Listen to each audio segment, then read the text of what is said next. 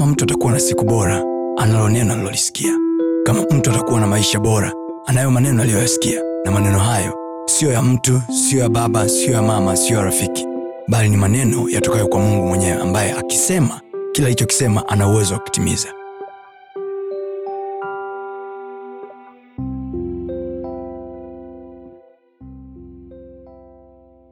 Nataka nilete kwako neno la mungu kutoka kwenye kitabu cha warumi sura ya kumi. I know baada ya usiku huwa leo maisha yako hayatakuwa kama yalivyokuwa. Warumi sura ya kumi. Warumi sura ya kumi. Ntaanze mstari wa kwanza. Ndugu zangu nitakayo sana moyoni mwangu na dua yangu ni mwombayo mungu ni kwa ajili yao ili waokolewe. Ninasoma warumi kumi kuanzia mstari wa kwanza. Anaanza anasema ndugu zangu nitakayo sana moyoni mwangu na dua yangu ni mwombayo mungu ni kwamba kwa waokolewe.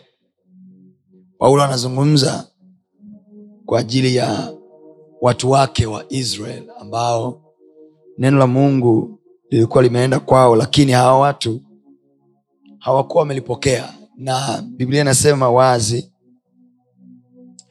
kuanzia sura ya tisa pale paulo anaanza kutoa maelezo juu ya taifa la israel ya kwamba wale watu walisikia sauti walisikia maneno lakini hawakuipokea injili na kuna wengine hawakupata nafasi ya nuru ya injili kuwafikia. Na biblia inasema wazi na yesu mwenyewe anasema alikuja kwa walio wake lakini walio wake hawakumpokea. Kwa hiyo by this time watu wa mungu wengi hawaipokei hawakuwa wanaipokea injili. Naposema watu wa mungu hapa nazungumzia wayahudi. Hapa paulo kwa kuwa yeye alikuwa ni myahudi tangu asili alikuwa ni, ni muisrael tangu asili. So this man yeye wito wake mkubwa ulikuwa umeitiwa wa mataifa. Na hii andiko alikuwa ameandika hii nyaraka alikuwa ameandika kwa warumi.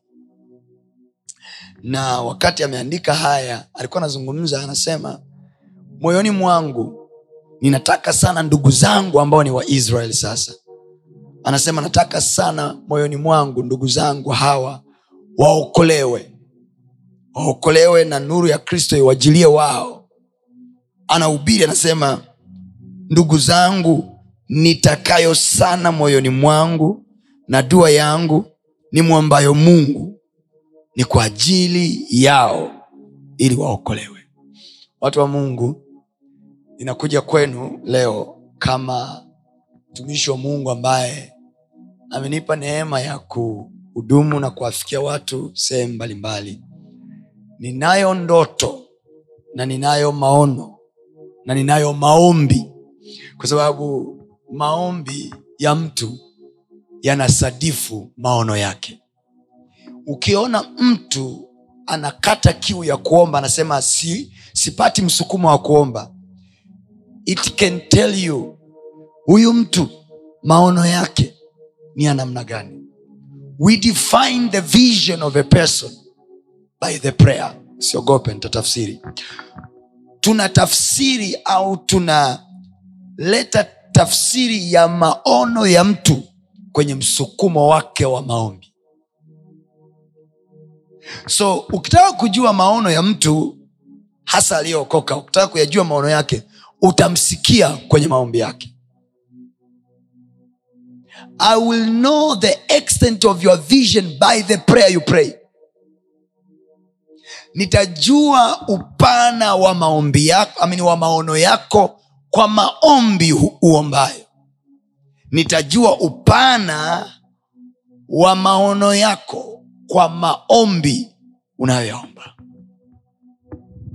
so maombi ya mtu yanaweza kueleza kiwango cha maono aliyonayo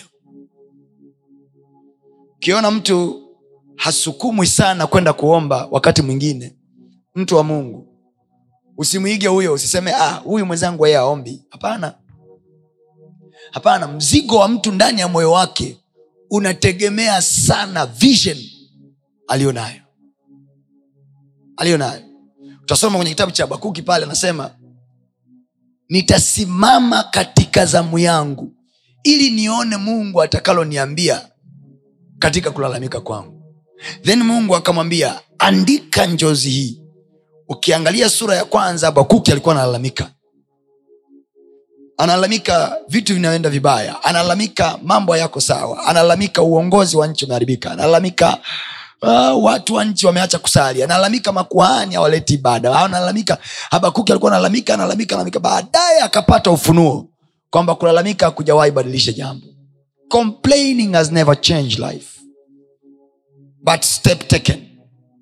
Kulalamika hakujawahi kubadilisha jambo lolote.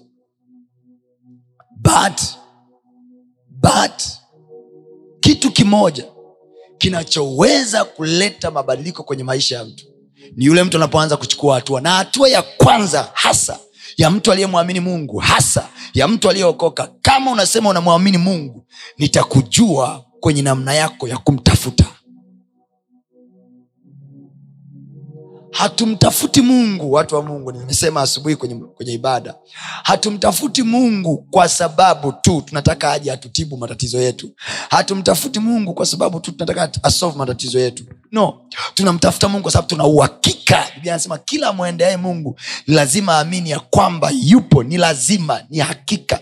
Ni lazima aamini ya kwamba yupo na ya kwamba huwapa thawabu wale wamtafutao. Ko unapoona watu wana mzigo wa kuomba watu wanamwomba mungu watu wanamtafuta mungu ni kwa sababu kwanza kabisa wana hakika. Wana hakika ya kwamba mungu yupo. Hauombi kama hauna uhakika. Mtu yeyote asiyeomba wakati mwingine haombi kwa sababu huyu mtu hana uhakika. The day siku atakapokuwa na uhakika huyu mtu huyu mtu ataomba. Siku akiwa na uhakika ataomba. Wakati mwingine watu hawaombi kwa sababu hawana uhakika. Naomba unisikilize kwa umakini sana. Kama una rafiki yako na ndugu yako please let him know. Mwambie pastor tony amekwisha kuanza. Tumedelei kuanza kidogo kwa sababu tulikuwa tunapisha pia uh, uh, watu wa, wa, wa, wafanye vitu vingine ili wapate muda wa kurelax na tuweze kuanza vizuri mapema pamoja. So nisaidie sana kumjulisha mtu mwingine kwamba pastor tony ameanza na na special message. Mahali popote ulipo inawezekana inawezekana uko mahali una umepumzika inawezekana unanitizama na uko baa sasa hivi labda. Please hata kama uko baa na unasikiliza mziki fulani please chukua tu ka, ka sehemu pembeni we nisikilize tu nisikilize tu kuna kitu utakipata. Hakuna ajuae kwa nini katika vitu vyote kwenye simu yako umefunua meseji hii. Usiikate nisikilize. Hata kama kuna glasi ya bia mbele yako please usikate nisikilize. Kuna kitu kuna kitu mungu atakusemesha leo mahali popote unaponitizama please gather your friends kusanya marafiki zako ndugu zako share with people kwenye um, whatsapp group zenu za, za zozote ulizo nazo please share with them.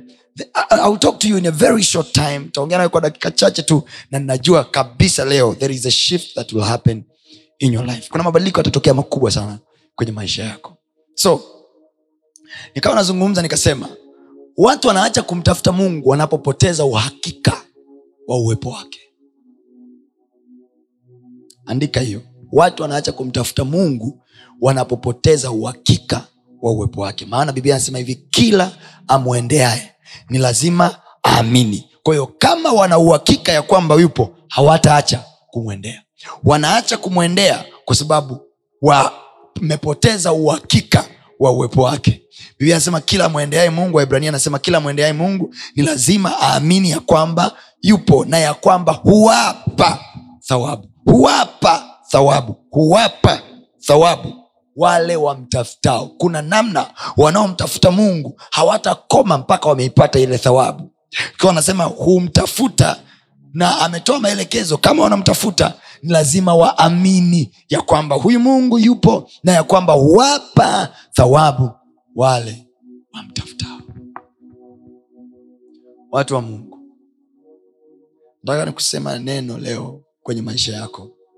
Ya kwamba hata wewe ulipo hapo ninajua kuna kitu nakitafuta mbele za mungu.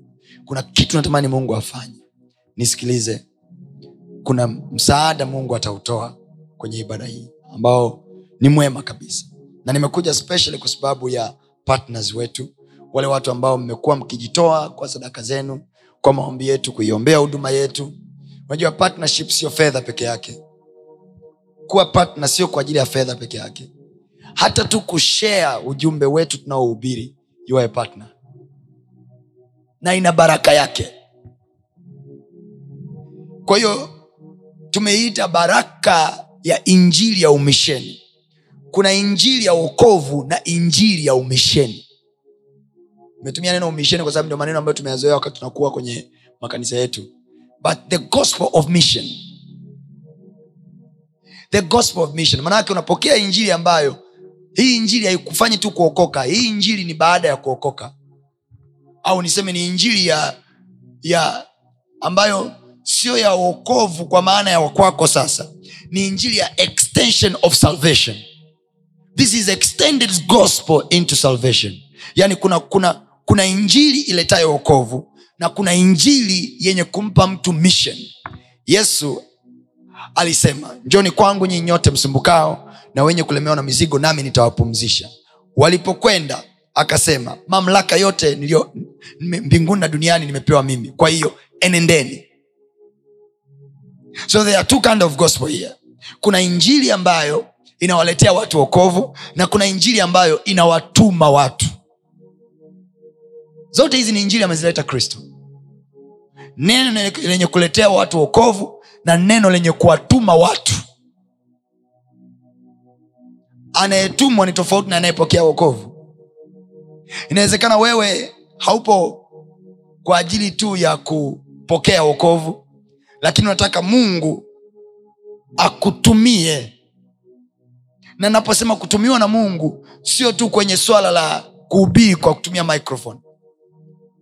No uko na ofisi fulani au uko kwenye ofisi fulani ufalme wa mungu udhihirike pale kwa sababu yako. Na kwa sababu hiyo mungu atafanya kila kinachohitajika ili watu wamwone mungu kupitia wewe. Mungu hawezi kuonekana kwenye maisha yetu na watu wakampenda na wakamtaka maisha yetu yanapozidi kuwa ya hovyo.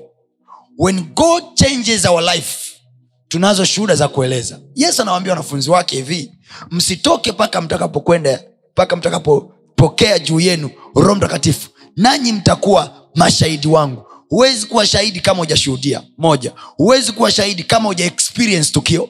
Huwezi kuwa shahidi kama hujaona tukio. Kwao ni ngumu kuwashuhudia watu wengine kama sisi kwanza hatuja experience goodness of god. Kwa anaposema mtapokea nguvu akisha kuja juu yenu nanyi mtakuwa mashahidi wangu. Nguvu ni kwa ajili ya nini? Nguvu ni kwa ajili ya kuprove kuprove kwamba mungu ni mwema. Nguvu ni kwa ajili ya kuprove kwa sababu ukiwambia tu watu mungu ni mwema and the power is not working in your life. Wema wa mungu na nguvu yake. So mimi nachotamani kwenye maisha yako leo mungu akujazie nguvu yake ili unapotoka kwenye shughuli zako tunapoingia kwenye msimu mpya wa mwaka wetu huu elfu mbili na ishirina mbili. Tunapoanza kuingia kwenye miezi sita iliyosalia iwe ni totally new session new version. Mungu akupandishe kwenye uchumi mungu akutumie kwenye masuala ya fedha mungu akutumie kwenye kazi zako kwenye shughuli zako. Narudia tena injili ya umisheni the gospel of mission is beyond of preaching the gospel injili ya umisheni ni zaidi ya kushika kipaza sauti na kuwa na kanisa. Injili ya umisheni manake you are in a place for the purpose of extending the kingdom of god from church. Hii mimi naweza nikaita the church without walls. Kanisa lisilo na kuta. Uko bank na uko pale kimaslahi maslahi ya ufalme. Uko kwenye wizara fulani kimaslahi kwa maslahi ya ufalme.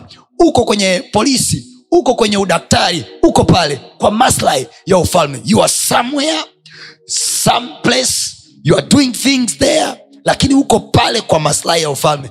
Haiwezi haiwezekani watu wengine kwenye hiyo ofisi wakampenda mungu wako kama kwako hayaonekani mabadiliko yanayokutofautisha wewe na wao. Ndio maana lazima sasa apatikane mtu atakae kufungua akili kukwambia kuna injili ya kuhubiri na kuna injili ya kutumwa na mungu. Yaani unaingia ni sawasawa okay? Ni sawasawa tuwe na watu wa usalama wa taifa. Ambaye ni waiter kwenye baa fulani. Wewe unahisi ni, ni waiter tu yuko baa unamsalimia unamchezea unamfanya unavyoweza kufanya. Lakini kumbe yuko pale on a mission. Ametumwa na serikali kuchunguza jambo fulani au kumfuatilia mtu fulani being in a place for a mission. Na hapo ndipo sasa tutakapoanza kupokea hiyo baraka ya umisheni. Kukubaliwa kutumiwa na mungu. Kukubali kutumiwa na mungu in a place. Hapo ndipo wokovu utakapoacha kuwa ni wokovu wa kutafuta tu miujiza wa kutafuta tu kitu. No, no, no, no, you are in salvation for a mission uko kwenye okovu kwa mission fulani. Umeokoka au unamwamini mungu alafu unafanya kazi ofisi fulani uko pale ili mtu mwingine avunwe. Sasa ni lazima uwe na maono. Biblia anasema pasipo maono watu wanaangamia. Kama pasipo maono watu wanaangamia manake hata uokovu usio na maono hauna ishu hauna ishu we must have vision in everything. Kama mungu anasema pasipo maono watu wanaangamia alafu anasema pasipo maono watu wanashindwa kujizuia. Watu wengi waliookoka hawawezi kujizuia kwenye mambo mengi kwa sababu hawana maono. Salvation if has no vision perishment is there. Bibi amesema wazi ya kwamba kwa maana jinsi hii mungu aliupenda ulimwengu hata akamtoa mwana wa pekee ili kila amwaminie asipotee bali awe na uzima wa milele. Eti ili kila amwaminie asipotee. Kwa hiyo kupokea wokovu kunamfanya mtu asipotee. Lakini pia biblia yako imesema pasipo maono watu wanaangamia. Watu wanapotea. Wokovu unasaidia watu wasiangamie. Lakini maono pia yanasaidia watu wasiangamie. Kwa hiyo mtu aliye na wokovu na hana maono anaangamia anaangamia. So having salvation itself ndio maana ndio maana ukisoma kwenye kitabu cha petro kwenye nyaraka la petro anasema katika uokovu wenu ongezeni katika imani yenu add some virtues. Waraka wa petro pale sura moja hii niisome wokovu unakuwa mzigo kwenye maisha ya watu. Na watu hawampendi mungu na watu hawana matokeo. Biashara zao zinakufa kwa sababu wameupokea wokovu. Yesu yuko kwenye maisha yao lakini hamna maono ambayo yesu atayafanyia kazi humo ndani ya maisha yao. So nimekuja tu kukuawaken ili miezi sita hii iliyosalia ya kumaliza mwaka huu elfu mbili na ishirina mbili ilete maana kwako. Petro wa kwanza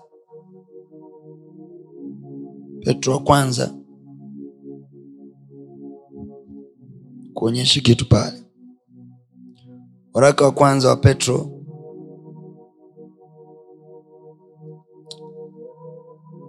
anasema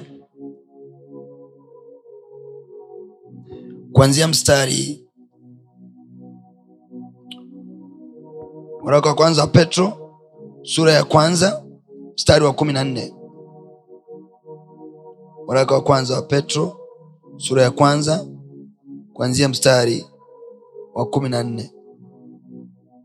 Anasema kama watoto wa kutii msijifananishe na tamaa msijifananishe na tamaa zenu za kwanza za ujinga bali kama yeye aliyewaita alivyo mtakatifu ninyi nanyi iweni watakatifu katika mwenendo wenu?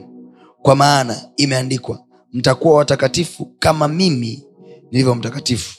Na ikiwa mnamuita baba yeye ahukumuye kila mtu pasipo upendeleo Kad, kadiri ya kazi yake enendeni kwa hofu kati, uh, katikati ya wakati wenu kukaa kama wageni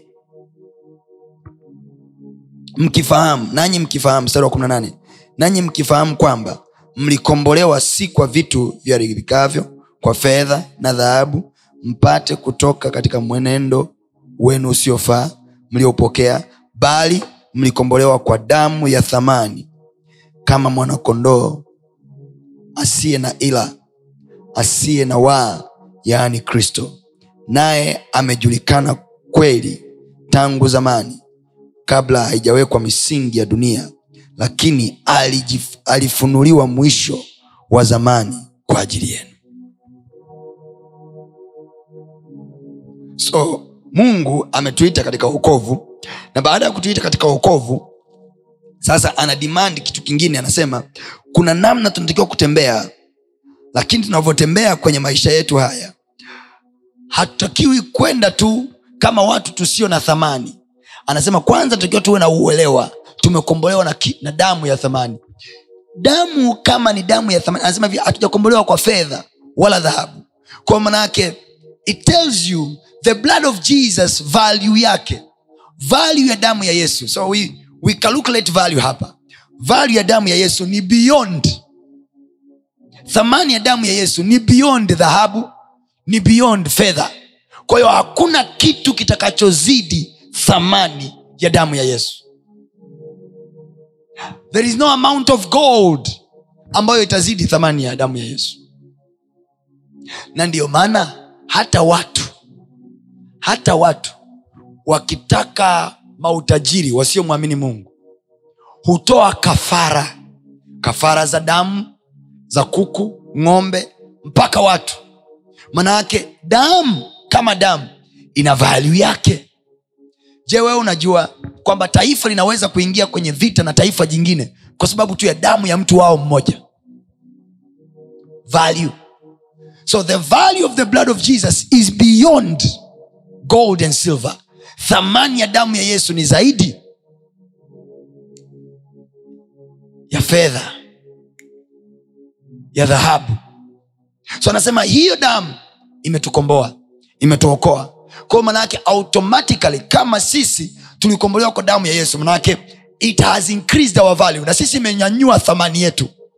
Kwa hiyo huyu aliyeokolewa na damu ya yesu kwa kuwa damu hii ni ya thamani maana na yeye imempandisha thamani.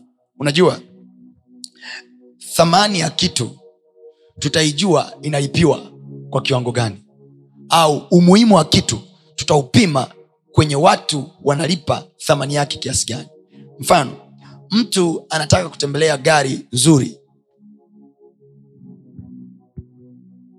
Thamani ya ile gari let's say ni dola elfu thelathini tano.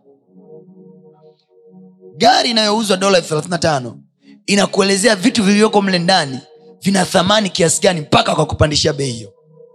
Kwa hiyo damu ya yesu ilipokuwa committed kwenye maisha yetu ikatuokoa kwa sababu ya injili kwa sababu ya kuhubiriwa then ikatuonyesha ya kwamba damu ya yesu ni zaidi ya fedha ni zaidi ya dhahabu. Kwa sababu hiyo kwa sababu hiyo listen to me now. Kwa sababu hiyo kwa damu ya yesu unapohitaja hakuna uganga wala uchawi ambao uta, mtu ataweka kizuizi cha wewe usipite mahali kama utaenda na damu ya yesu kwa hapa tumeokolewa kwa damu ya yesu. Ndani ya uokovu huu sasa pamoja na kwamba tumeokolewa na damu ya yesu tukibaki kama tulivyo uthamani wetu hauwezi kuonekana. Wako watu wengi sana wameokolewa na damu ya yesu. Lakini kwa sababu kuna vechos hazijaongezwa mle ndani kuna vitu havijaongezwa mle ndani kwa sababu hiyo uthamani wao haujaonekana there is a certain vision usipokuwa nayo uthamani wa damu ya yesu kwenye maisha yako hautaonekana. So salvation plus vision ni manifestation ya value. Wokovu jumlisha maono ni manifestation ya value. Now watch this. Hiki kitu nachowaambia watu wa mungu kitatusaidia walokole au watu tunaomwamini mungu kwa namna yoyote au wakristo watu tunaompenda mungu. Kwa namna yoyote ile kitatusaidia kwamba kutembea kwetu barabarani kuishi kwetu kufanya kwetu biashara tutafanya sasa biashara tukijua. Hatufanyi tu kwa sababu tumeokoka. No sasa tuna maono. Kwa uokovu tulionao jumlisha maono. Maono hapa watu wa mungu sio tu kwamba nataka kupanua duka iliwe kubwa ndio maono. Never I show you the vision of god. God has his own vision. Mungu ana maono yake juu ya watu juu ya nchi juu ya taifa. Na mungu anayasimamia maono. Kama ni maono yake na watu wanatimiza unaruhusiwa tu kupa nikupe mfano huu. Nmb bank. Mfano nmb bank wana maono yao wana mahali wanataka kufika. Au tigo wana skopu yao wanataka kufika. Kuna coverage yao wanataka kuipata. Hawawezi kumlipa mtu asiyeshiriki kupanua yale maono. Huwezi wewe kutokea huko siku mwasibu wa tigo anaweka fedha kwenye akaunti za watu wa tigo wewe huko nasema nami ni mtanzania nataka kulipa fedha. Never. It doesn't go that way. Salvation isiyo na maono watu wanaangamia kama kawaida. Watu wa mungu kweli damu ya yesu ilikuja na watu ili watu wasipotee lakini damu ya yesu bila vision haina maana. Trust me wako watu kibao wameokolewa na damu ya yesu lakini wamerudi dhambini kwa sababu there is no vision hayakuwepo maono hawakuwa na kitu cha kukimbizana nacho. Kwa hiyo wamerudi nyuma wameacha uokovu salvation plus vision. Manifestation. Manifestation. Mwone yesu akiwa amewaokoa wanafunzi wake. Ameshawatwaa wale kumi na wawili amekaa nao akawaambia msitoke kwenda yerusalemu. Walishampokea yesu hawa. Anasema msitoke kwenda kuihubiri injili mpaka atakapokuja juu yenu roho mtakatifu nanyi mtakuwa mashahidi wangu. Anaelezea vision katika yerusalemu alafu anakuja katika yudea alafu samaria mpaka miisho ya nchi. So he explains the largeness of the vision. Ameanza mtapiga hapa yerusalemu mtakwenda yudea mtakuja samaria alafu mtakwenda mpaka miisho ya nchi. Hamwezi kutoka mpaka atakapokuja juu yenu roho mtakatifu. Hamwezi kuyatimiza hayo maono kama hamna roho mtakatifu. Maana yake nini? Aliyetakiwa kupokea nguvu ni aliyeyasikia maono. Kwa hiyo walokole wengi wanapokea nguvu ya roho mtakatifu lakini haina ishu. Nguvu ya roho mtakatifu yesu kristo hakusema itakuja kutusaidia biashara. Oh. hakusema mtapokea nguvu za roho mtakatifu nanyi mtakuwa wafanyabiashara no. Nguvu ya roho mtakatifu ni ya kutufanya sisi kuwa mashahidi wake kristo.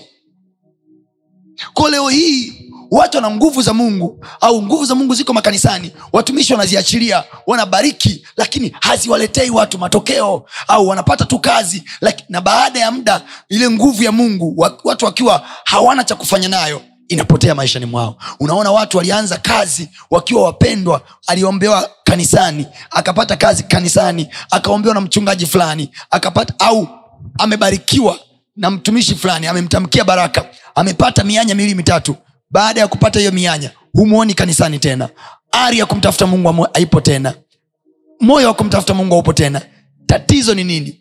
Yule mtu hakujua nguvu ya mungu aliyopewa kazi yake ni nini kwenye kipindi hiki cha leo kwenye ibada hii niliyonayo hapa saa hizi mungu ameniagiza nije niachilie baraka kwa watu wake niachilie nguvu yake kwa watu wake. Lakini haitakuwa na maana trust me kama hamna maono.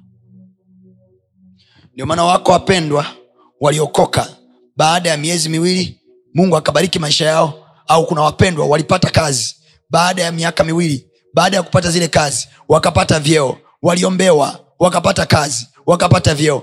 After some time wamepotea wameshushwa vyeo wamepata demotion. Mwingine amepata cheo ofisini ndoa inakufa. Mwingine amepata fedha watoto wanaugua. Kwayo hamna la maana linaloendelea. Why? There is no vision. Pasipo maono watu wanaangamia. It is that way. So nguvu ya mungu ni kwa ajili ya kutimizia maono. Sasa nimekuletea kitu kipya najua leo ambacho moyo wako ujawe kusikia.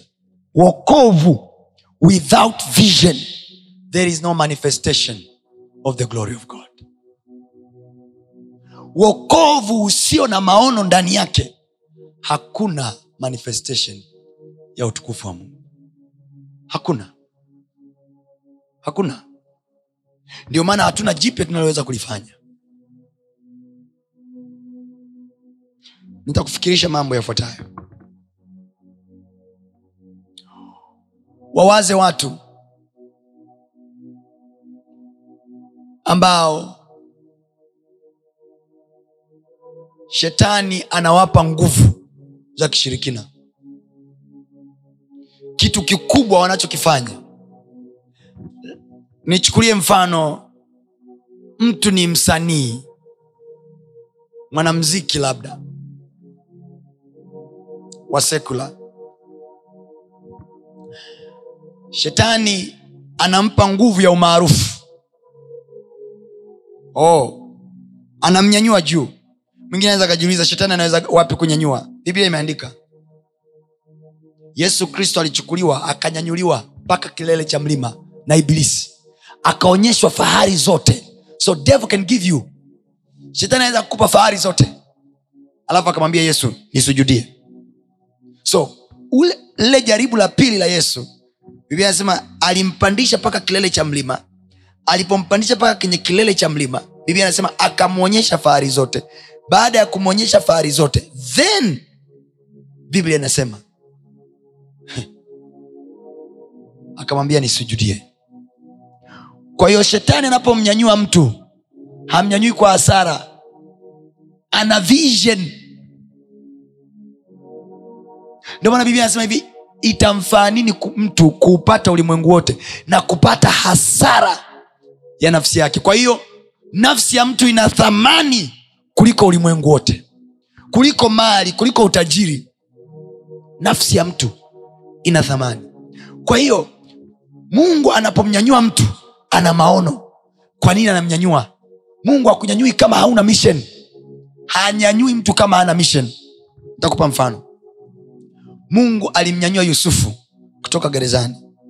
Ni rahisi unajua kusema mungu, mungu nibariki mimi niwe kama yusufu. Mungu nijalie neema kibali kama cha yusufu. Cha nini wewe wakati una maono? We are seeking the favor of joseph. We don't have vision. Wanasema mungu nipe mafuta kama ya daudi niwe mfalme and you don't have vision. Hauna maono nataka kuachilia baraka ya mungu ili tunapoingia mwezi wa saba. Na kama unanitizama na wewe uko jiji la dar es salaam tarehe moja mwezi wa saba tutakuwa dar es salaam. Tarehe na ah, kumi na sita kumi na sita right? Tutakuwa tuko arusha. Tarehe kumi na sita mwezi wa saba tutakuwa arusha na kongamano. So haya yote ni maono ya mungu swali ni hili kwenye maono ya mungu wewe hapo ulipo ofisini kwako kazini kwako kwenye maono ya mungu what do you do? Narudia tena. Tigo voda mpesa amini vo, vo, vo, uh, airtel. Hawamlipi mtu asiyechangia kwenye maono yao. God will never increase the person who does not contribute in his vision. Mungu jehova kunyanyua mtu asiye extend maono yake. Haiwezekani. Biblia imesema hata abraham alikuwa na shida ya kupata mtoto.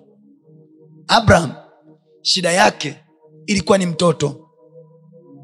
Lakini mtoto yule hakutakiwa tu kupata kokote kwa sababu mungu alikuwa na vision ndani ya huyo mtoto. Kwa hiyo unapopata kazi nmb usiseme mungu amenipa kazi. Sema hivi mungu amenipa kazi nmb kwa sababu ana vision ndani ya hiyo kazi. I believe I'm making sense. Ana ajenda yaani mungu akikubariki mtoto ana ajenda naye. Mungu akikubariki kazi ana ajenda ana ajenda hana ni tasa kwa zaidi ya miaka kumi. Hakubarikiwa mpaka alipoleta ajenda ya mungu. Nitakupa mfano. Hana ni mwanamke aliyetasa hana mtoto.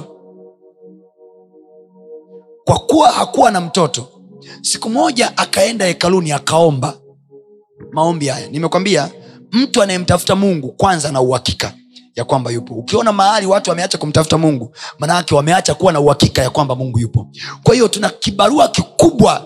Unapoona taifa limeacha kumtafuta mungu watu wameacha kumtafuta mungu manaake watu wameacha kuamini ya kwamba mungu yupo so tuna kazi kubwa ya kuwaaminisha watu ya kwamba mungu yupo. Na hatuwezi kuwaaminisha watu ya kwamba mungu yupo kama hatuna cha kuwaonyesha ya kwamba Mungu- ametufanyia nini. Oh my god namuomba mungu anifanyie matukio maishani mwangu. Ili niwaambie wanangu mungu yupo. Ili niwaambie dada zangu mungu yupo. Ili niwaambie kaka zangu mungu yupo. Kaka zangu akiniangalia dada zangu akiniangalia wayaone mabadiliko maishani mwangu waseme hakika mungu yupo. Na kwa kuwa mungu yupo watu wataanza kumtafuta.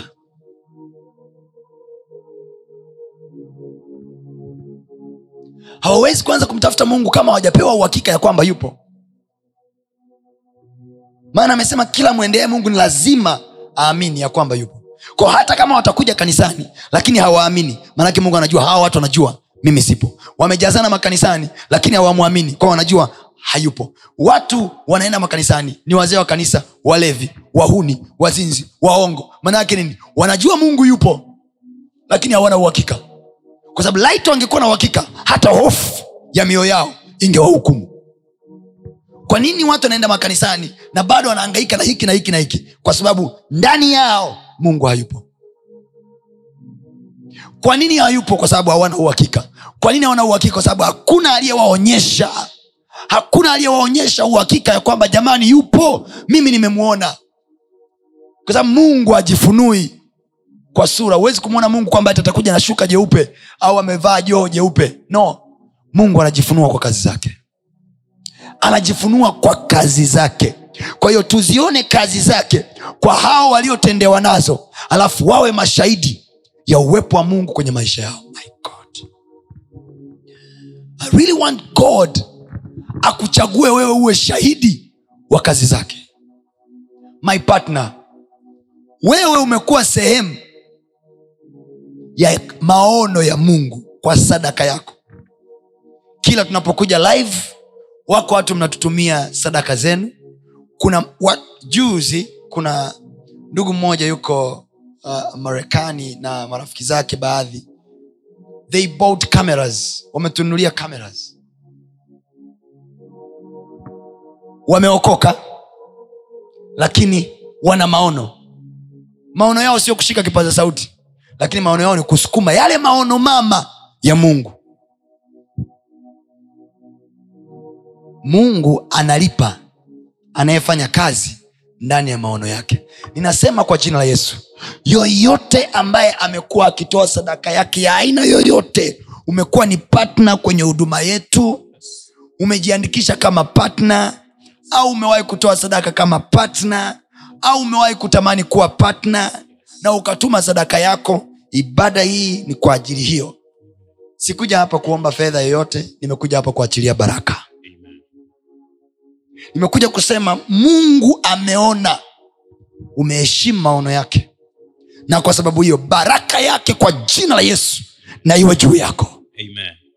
baraka ya mungu ni kwa ajili ya maono. Baraka ya mungu ni kwa ajili ya maono watu wa mungu. Mungu anamwambia abraham nitakubariki wewe ili wewe uwe baraka. Nitakupa wewe fedha ili wewe uwe fedha kwa watu wengine nitakupa wewe akili ili wewe uwe akili kwa watu wengine. Nitakupa wewe macho ili uwe macho kwa watu wengine. We are not blessed for ourselves. We are blessed so that we can become a blessing. Nafundishwa na mungu ili mimi niwafundishe wengine. Nahudhuriaga madarasa ya mungu ili mimi niwafundishe wengine. Blessing is for a vision otherwise itapotea. Itakuwa frustrated. You will frustrate the blessing of god. You will frustrate the anointing. Itageuka kuwa frustration. Baraka yoyote kwenye maisha ya mtu isiyofanya kazi ya maono inageuka kuwa frustration. Nitakupa mifano michache. Mungu anamwambia abraham utapokea mtoto baada ya kumwambia utapokea mtoto abraham akatafuta namna yake ya kupata mtoto kwa haga kwa ajiri. Alipopata mtoto kwa njia ya ajiri biblia inasema hajiri aka- akaanza kugombana na sara ndani ya nyumba. Frustration. Hamna amani ndani ya nyumba. Mtoto nikuwa yamepatikana. Walikuwa wanatamani mtoto lakini sasa mtoto amegeuka frustration. Ninakuombea kwa jina la yesu. As long as you are a partner to this ministry. Partner maana yake ni mdau kwa kuwa wewe ni mdau wa huduma hii kwa fedha yako na kwa sadaka yako kwa jina la yesu kristo. Watoto wako wasiwe frustration yako. Amen. watoto wako wawe baraka yako. Amen. ndoa yako iwe baraka. Amen. watu walikuwa wanatafuta baraka ya ndoa kwa mungu. Ndoa inayokosa utumishi ndani yake. Ndoa inayokosa vision inageuka kuwa frustration. Ndoa ni baraka lakini ndoa isiyo na vision frustration hata kama mliitoa kwa mungu hata kama mungu alikubariki mume mume asiye na vision ya kimungu ndani yake ni frustration. Mungu amewabariki kwenye hiyo ndoa. Mungu amewabariki kwenye hiyo mahusiano yenu. Mna kazi mnafanya biashara mbili tatu. What do you do? Zaidi ya kusomesha watoto nini kingine mnachokifanya zaidi ya kusomesha watoto? Nini kingine mnachokifanya kwa fedha zenu? Zaidi ya, ku, zaidi ya, ya kujenga nyumba ya kujengea maufahari ya kununua magari mazuri. What do you do? What do you do else? Kumbuka mungu ana maono yake kwenye uso wa nchi. Na maono ya mungu ni watu wa mungu afikiwe na injili. Ni watu wa mungu wafikiwe na injili. Be. Kuwa sehemu ya maono ya mungu mahali ili uokovu wako usiishie tu kuwa uokovu ila ni uokovu uliojumlishwa na maono. Ataitunza hiyo ndoa. Ulizana na mke wako hivi sisi zaidi ya kujenga na mishahara yetu zaidi ya kusomesha uh, watoto na mishahara yetu. Ni nini kingine tunachokifanya kwa ajili ya mungu? Kanisani tunatoa buku tukimaliza kutoa fungu la kumi ah, midha nimeshatoa fungu la kumi. Basi. No. Baraka ni kwa ajili ya, ya wenye maono. It's for the vision. It's for the vision. Baraka ni kwa ajili ya wenye maono. Nguvu ya mungu ni kwa ajili ya wenye maono. Unapewa nguvu ya mungu ili uexpand maono zaidi kwa hiyo mungu kwa ile nguvu yake anakufanya unakuwa mkurugenzi wa kampuni lako. Nguvu ya mungu inapokupeleka kuwa mkurugenzi haikuachi tu pale uli uwe mkurugenzi. Hapana. Unatakiwa kumtekea mungu nyara nafsi za watu zaidi. Mungu akupe neema hapo ulipo. Unielewe na kunisikia. Anasema abraham akapata mtoto. Yule mtoto akapata kwa ajiri ni baraka ile.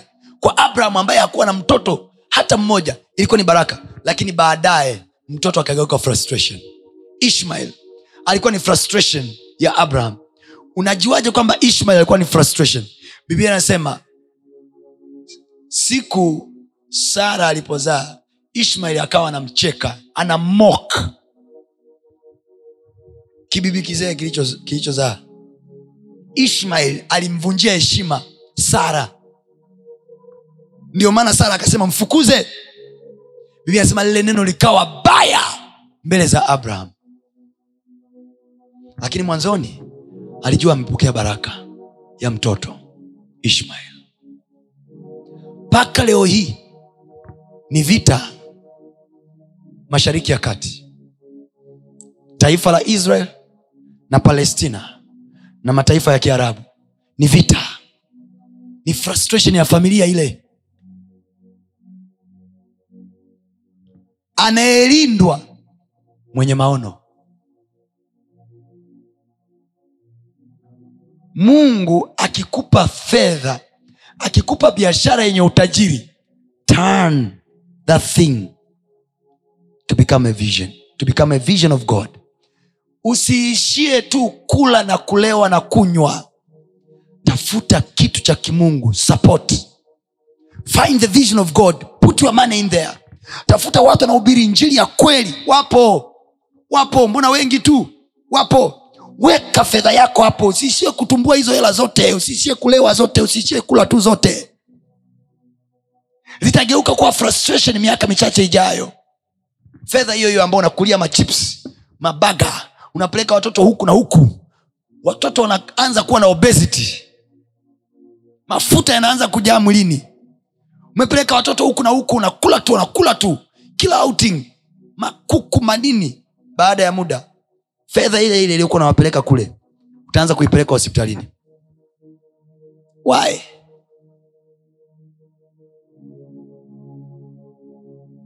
Baraka imegeuka kuwa frustration. Kwa nini? Kwa sababu haikuwa na maono ndani yake. What vision are you pursuing? Hivyo sisi ni kwa nini tunatafuta hela? Tujenge nyumba. And, and, and then watoto wapate pakukaa and then wazee wengi sasa wanakufa. Wamejenga majengo mengi. Wamejenga majumba mengi. Baada ya kufa watoto wao wanayauza. Nothing you are doing. Jenga nyumba sita sawa. Jenga nyumba ishirini mjini sawa baada ya hapo do you know what is going to happen? Create, tengeneza mfumo ambao biashara zako zitakuwa zinabeba na maono ya mungu pia. Kazi zako zitabeba maono ya mungu. Maana hapo ukiwa na akaunti tu yenye fedha duniani kuna mahali tunakwenda. Kuna mahali tunakwenda baada ya kuondoka duniani baada ya kufa kuna mahali tunakwenda. Biblia anasema hivi huko tutazikuta kama tulitenda matendo yasiyofaa biblia anasema matendo yao yanawatangulia. Lakini kama tulitenda matendo mema biblia anasema heri wafu. Sikiliza. Anasema heri wafu wafao katika bwana maana kazi zao matendo yao yanawatangulia. Kwa hiyo kumbe sadaka zangu zinanitangulia. Kumbe mema niliyoyatenda yananitangulia. Kumbe vitu nilivyovifanya kwenye ufalme wa mungu vinanitangulia huwezi kuwekeza kwenye ufalme wa mungu ukaishia kwenye ufalme wa giza. I promise you. Hata kama bado haujaokoka ninakuhakikishia. Hata kama haujawa na utayari bado wa kumkiri yesu kristo kuwa bwana na mwokozi wa maisha yako. Start doing this. Biblia anasema hivi. Hazina ya mtu ilipo ndipo moyo wake unapokuwapo the more you support the gospel the more your heart goes there. Hata kama bado hauna utayari trust me. The more you are giving the more your heart going back to god. Watu wengi wanaacha uokovu leo. Watu wengi wanaingia kwenye zinaa wanaingia kwenye ulevi. Dhambi nyingi zinazowatesa watu masturbation kujichua. Sijui madhambi mengi unayoangaika nayo. Yataisha the moment hazina zako zinapoenda moyo wako unapokuwa. Unapoona hazina zako zinaenda sana ba manake ndiko moyo wako uliko. Unapoona hazina zako zinaenda sana kanisani ndipo moyo wako utakokoenda manake its just a matter of time. Its just a matter of time. The place you are putting your money. Sikiliza. Ngoja nikwambie. Mwanaume yoyote ambaye anapeleka hela nyingi kwa mtu ambaye sio mkewe one day atahamia huko. Atahamia huko. Kwa nini? Moyo wake unaelekea huko haianzi na chochote. Inaanza na kimilioni moja kimilioni mbili mara kamjengea nyumba mara kafanya hivi mwisho wa siku kaamisha na moyo. That's how it is. kwa hiyo kuna vitu unaona vinakushinda kwenye maisha yako. Labda unaangaika na kujichua labda unaangaika na pombe kila, kila ukitaka kuacha pombe unashindwa labda unaangaika na kuacha sigara labda unaangaika na kuacha zinaa. Where your heart is thats where your treasure will be. Moyo wako utakako kuwepo ndipo hazina zako zitakuweko huko. Start taking your money to church. Start taking your money to the work of god. Tafuta kazi za watu wa mungu wanaofanya kwa uaminifu. Weka sadaka yako hapo. Kwanza hata usiite sadaka. Wesema tu ni uwekezaji kwenye maono ya mungu. Una mabiashara. What else your money is doing? Umeweka umeweka umeweka yako benki biblia anasema huko kuna uharibifu. Nondo na kutu zinakuja zinaharibu. Lakini anasema wekeni hazina zenu mbinguni. Hazina mbinguni ni ipi? Sio kwamba tunachukua hela tunarusha. Yaani mkitutumia hela sisi. Mkituma sadaka zenu. Sio kwamba tunaenda kuzichenchi benki afu tunazirusha. Mungu chukua mbinguni. No. Huo ni uongo. Haturushi mbinguni. Ila ukileta sadaka yako you support us to preach the gospel. Unapoenda tunapoenda kuhubiri injili kule nafsi zinamwendea mungu mbinguni. Kwa hiyo nafsi zinapofika mbinguni zinaandikwa majina mbinguni. Mungu ana kutokea mhubiri mpaka aliyeweka mafuta ya gari ya mhubiri. Hiyo ndo inaitwa baraka ya umisheni. Habarikiwi pastatoni peke yake? Hapana. Kama kamera hii aliyeinunua inanifanya mimi nasikika worldwide It's just a matter of time. Huyu mtu aliyenunua hii kamera you will know him worldwide. Kwa nini? Baraka ya umisheni. Baraka ya umisheni. Yumo ndani ya maono ya mungu. Sio ya mtu ya mungu. This is called the work of god. Hii inaitwa kazi ya mungu sio kazi ya toni kazi ya mungu.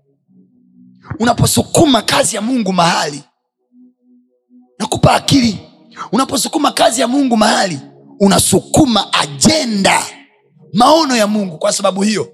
You are entitled. Unakuwa mrithi halali wa ile baraka.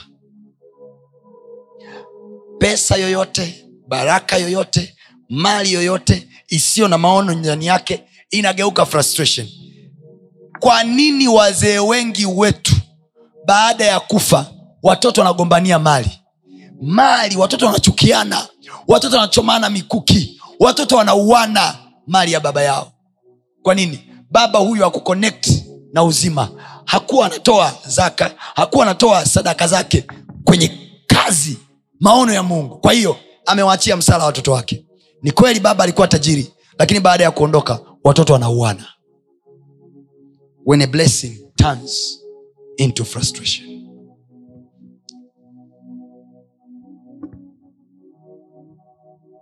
We are doing a work of god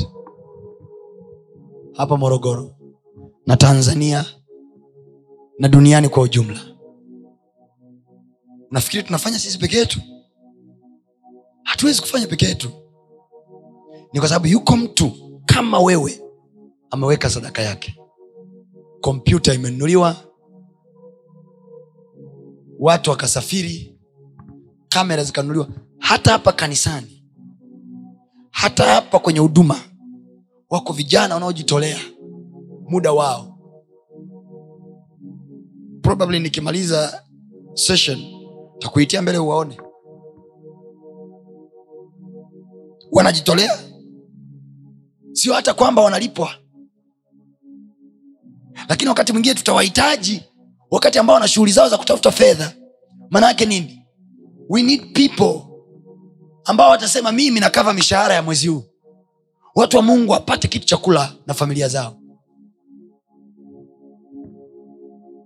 Kama maono ya mungu hayatasukumwa na mimi na wewe baraka mungu alizotupa na kuhakikishia zitageuka kuwa frustration. Eli kuhani wa mungu kipindi cha samueli biblia inasema mungu anamwambia eli kwa kuwa uliwasikiliza sana watoto wako haukunisikiliza mimi. Mimi nitalaani watoto wako na hakutakuwa na mzee ndani ya nyumba yako. He. alikuwa anawapenda watoto wake. Hofin na fineas eli kuhani wa bwana aliwapenda watoto wake sana akawaacha watoto wake wafanye mambo ya hovyo hekaluni mwa bwana. Walikuwa ni walawi. Walikuwa ni walawi.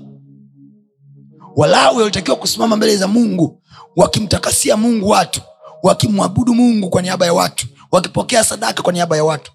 Watoto wa eli wakawa wanakula sadaka ambayo imetolewa kwa ajili ya mungu mungu alikuwa anataka nyama zikipokelewa hekaluni zinachomwa. Alafu ule moshi unapanda unakuwa wa mungu. Lakini watoto wa eli badala ya kuzichoma nyama walikuwa wanachukua nyama wanazisokota wanazichemsha.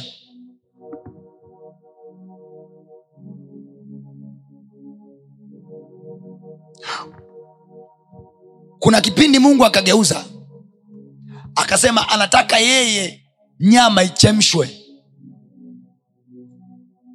itokoswe halafu mvuke upande. Kwa hiyo nyama zilikuwa zinawekwa kwenye sufuria zinachemshwa halafu mvuke ukipanda juu mbinguni. Maanake mungu amepokea sadaka yule mtu. Watoto wa eli wakakataa wakasema hivi msisokote hizo nyama msizichemshe kwa hiyo madogo wakawa na uwezo wa kuchukua uma wanachoma yani nyama zikiwekwa kwenye kwenye kwenye sufuria kwa ajili ya kupeleka kwa mungu mvuke. Watoto wa walikuwa wanachoma nyama zile wanachoma na uma wanazitoa wanaenda kuzichoma moto wanataka kula nyama choma. Wanamwambia baba yao sisi hatutaki sa hatutaki nyama nyama za kuchemsha tunataka nyama choma. Hekaluni mungu alisema makuani watakula nyama za kuchemsha zichemshwe. Kwa nini mungu anataka tunagawana? Mimi napata mvuke nyinyi mnakula mboga. Watoto wa eli wakasema no sii tunataka kuchoma. Eli aliwasikiliza watoto wake. Mungu akawambia hawa wamekula laana. Kuna kitu unakula na watoto wako ni laana yao. Kuna kitu kilitakiwa kifanye kazi ya mungu kabisa unakula na watoto wako ni laana yao. Mungu akamwambia eli hautakuwa na mzee kwenye nyumba yako. Sababu umewasikiliza sana watoto wako. Umesikiliza mahitaji yao sana. Umesikiliza ajenda zao sana kuliko kunisikiliza mimi. Pale ambapo familia yako inakuwa ya maana sana kuliko mungu. Mtoto wako anakuwa wa maana sana kuliko mungu. Mahusiano yako na kaka fulani yanakuwa na maana sana. Kuna watu mna uwezo wa kuwapa wanaume kuwapa hela. Kijana fulani umempenda unataka na kumhonga kwa sababu una kazi na yule kijana hana kazi. Unampa hela yote na mungu apewi sehemu yake. Laana. Akikuoa huyo kaka akikuoa mtafute mimi niambie amenioa na ukifanikiwa kuolewa akikaa na wewe kwenye ndoa huyo kaka kama ikusumbui niambie pasta we muongo we mtumishi wa mungu. Binti yoyote aliyechukua sadaka iliyotakiwa iende kanisani aliyechukua fedha iliyotakiwa ifanye kazi ya mungu akahongea mwanaume hiyo ndoa haifiki kokote. Inageuka kuwa frustration. Don't turn your blessing into frustration. Cha mungu biblia anasema hivi cha kaisari mpeni kaisari. Cha familia kiende kwenye familia. Na cha mungu mpeni mungu. Kwenye kwenye yale tuliyonayo kuna cha kaisari kodi. Kila mshahara una kodi. Kila biashara ina kodi. Lakini yesu anasema kwa sababu wale watu walimuuliza je ni halali kulipa kodi kwa kaisari yesu akasema sarafu ni ya nani? Akasema ni ya kaisari. Akawambia hivi kwenye fedha zenu kuna cha kaisari. Akasema mpeni kaisari iliyo yake kaisari. Na akasema kwenye fedha zenu kwenye biashara zenu kuna cha mungu. Na cha mungu mpeni mungu. La sivyo kwenye biashara yako kaisari ndo atafanya kazi lakini mungu hautamuona. Utajengewa barabara na serikali ya jamhuri ya muungano wa tanzania. Utawekewa miundombinu ya umeme kwenye duka lako. Lakini aletaye baraka ni mungu. Umeme umekuja taa zinawaka kwenye duka. Barabara imejengwa kwa sababu umelipa kodi. Lakini ili baraka ya wateja ije cha mungu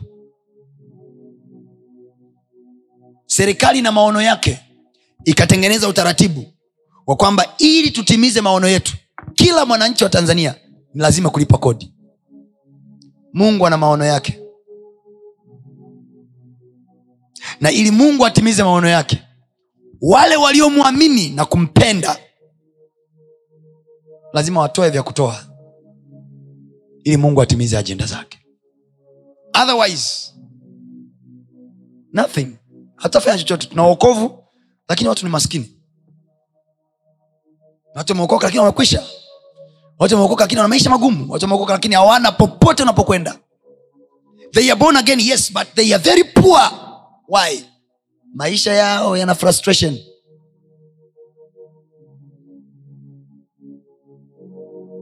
Kama umekuwa partner kwenye huduma hii au kama umewahi kuwa partner au kuchukua karatasi ya partnership au kujiandikisha kama partnership au kama ungetamani kuwa partner nina sifuri saba sita mbili moja tano tatu tano tatu tisa. Hiyo ndio namba yetu ya partnership. Sadaka zetu zote tunatuma humo. Au kama ungependa ku support huduma na ungependa kuwa na namba yetu ya akaunti ya bank please tuandikie message sasa hivi kwenye whatsapp. Kama ungependa kusupport huduma na ungehitaji namba za akaunti ya bank watu wetu wako hapa timu yetu iko hapa kuziangalia hizo namba na kukutumia ujumbe. Wa namba ya akaunti ya bank nia yetu ni moja tu. Vision of god. Moja ya maono tulionayo mwaka huu wa 222 ni kuingia kwenye television si chini ya moja ili mahubiri haya tunayohubiri ambayo tunayasikia tu kwenye facebook na youtube peke yake yaende kwenye television pia. Laiti tungelikuwa na mtu wa kutumia kamera wa kutupa kamera tungeipokea. Sio lazima utumie fedha. If you can give us your computer if you can give us your camera we receive.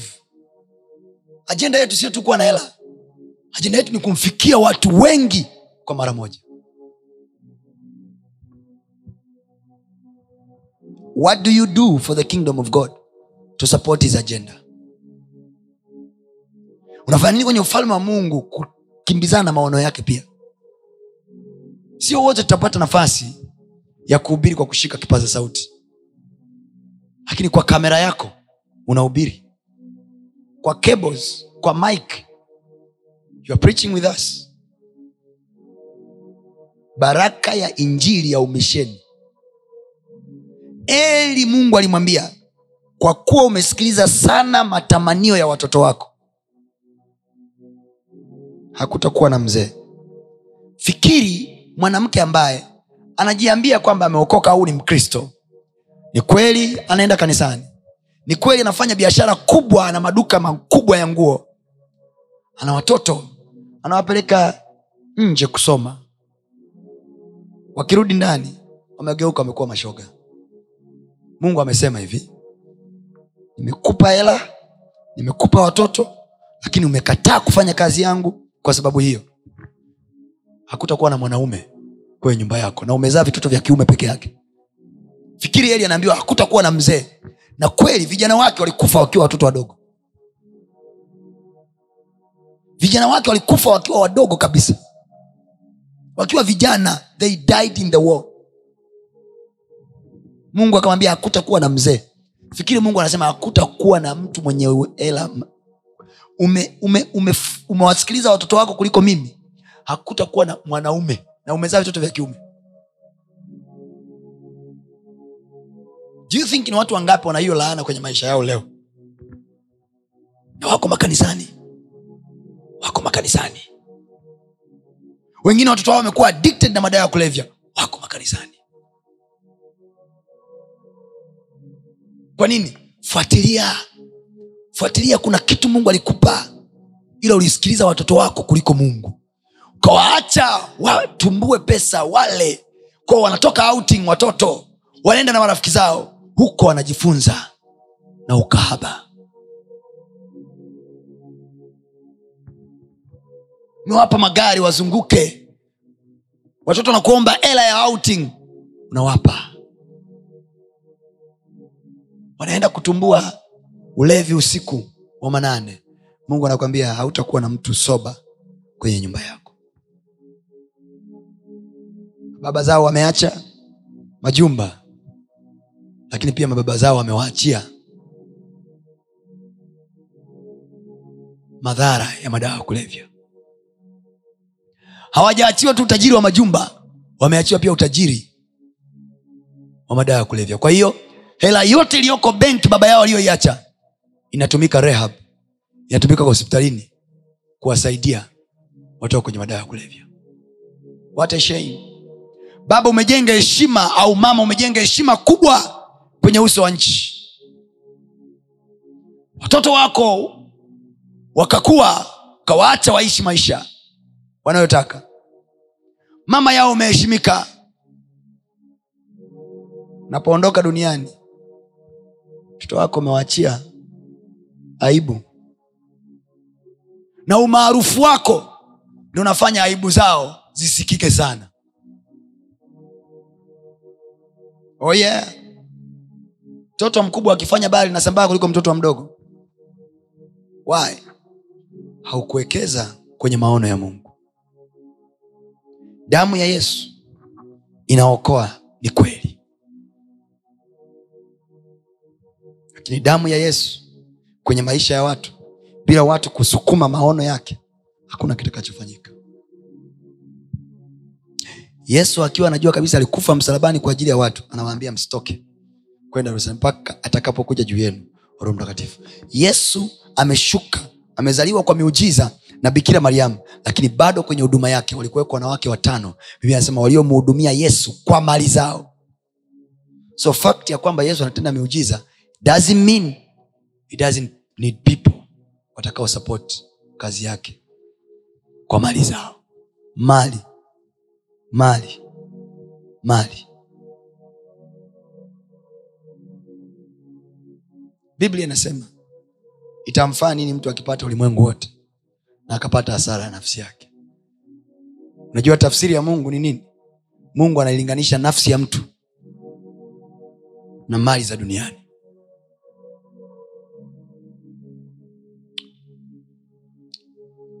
ukisoma biblia yako sasa kwenye kitabu cha warumi pale sura ile ya kumi paulo anasema nitakalo mimi na dua yangu. Sasa nilikwambia dua ya mtu iko kwenye ma, maono yake. Ukitaka kujua maono ya mtu angalia nguvu ya maombi yake alikoelekeza. Paulo haombi hapa ili apate gari mpya. Paulo aombi hapa. Ili apate nyumba mpya. Maombi yangu mimi pastatoni mungu anipe neema ya kuingia kwenye televishen niwahubirie watu. Hata kama unaweza wewe ukaninunulia mimi kipindi cha kwenye tv moja tu we- huko huko uliko I'll give you my teaching uende wewe.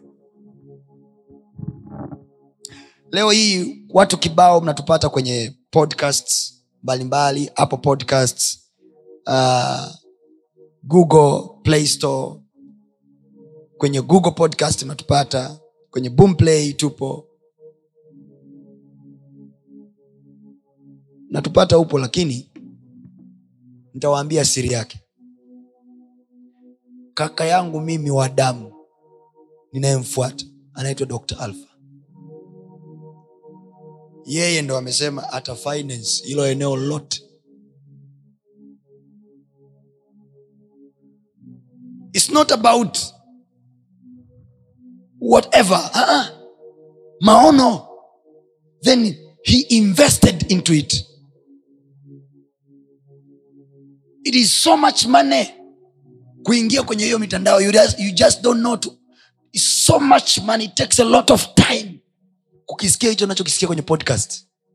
But there is one guy a doctor invested in that area. Na wewe unaweza kuchukua eneo lako kwenye hicho nachokifanya pastotoni mimi niambie ni invest wapi. Please tuulize tutakwambia. Sio lazima utupe sisi hela mkononi. Tutakwambia kawekeze pale. Sisi tunaenda pale. Kesho kuto tutakuwa na kongamano kubwa sana dar es salaam la wanawake tarehe moja ijumaa. Kubwa wanawake wengi watakusanyika pale. Lakini by your surprise ukumbi ule umelipiwa na, na wanawake hawa. Wawili tu. Wawili tu. Baraka ya umisheni. Ukumbi huu tunaofanyia ibada zetu hapa morogoro kila siku iendayo kwa mungu unatakiwa ulipiwe milioni moja nenda ofisini kwao kawaulize mount ruguru hotel ukumbi wao ni shingapi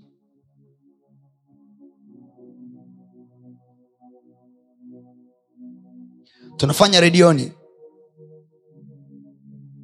Kila wiki laki tano inaondoka. Na kila siku asubuhi kila siku alfajiri tuko live maombi yangu kama paulo na dua yangu ni kwamba kwa ajili yao waokolewe. Sihubiri ili kupata umaarufu. Sikuwahi kuwaza kama mtanijua hivi. Nilikuwa nahubiri tu kwa sababu nampenda mungu. Nilikuwa nahubiri tu kwa sababu na kitu nakijua kuhusu mungu. Natamani watu wakijue. Kuna hekima tu ya mungu iko ndani yangu natamani kushea na watu ndicho kilichoko moyoni mwangu. Ndicho kilichoko moyoni mwangu. Ningekuwa mimi naangaika kutaka yote ya dunia hii trust me tungekuwa na bidhaa humu tunazoziuza. Juzi nilikuwa namemshirikisha mtu mmoja kwamba mwezi wa saba huu huu unaoingia ninakitoa kitabu kinaitwa wakristo katika ulimwengu wa biashara lakini pia natoa vitabu viwili kwa mara moja. Wakristo katika ulimwengu wa biashara lakini pia kitabu kingine kinaitwa spiritual law for successful business.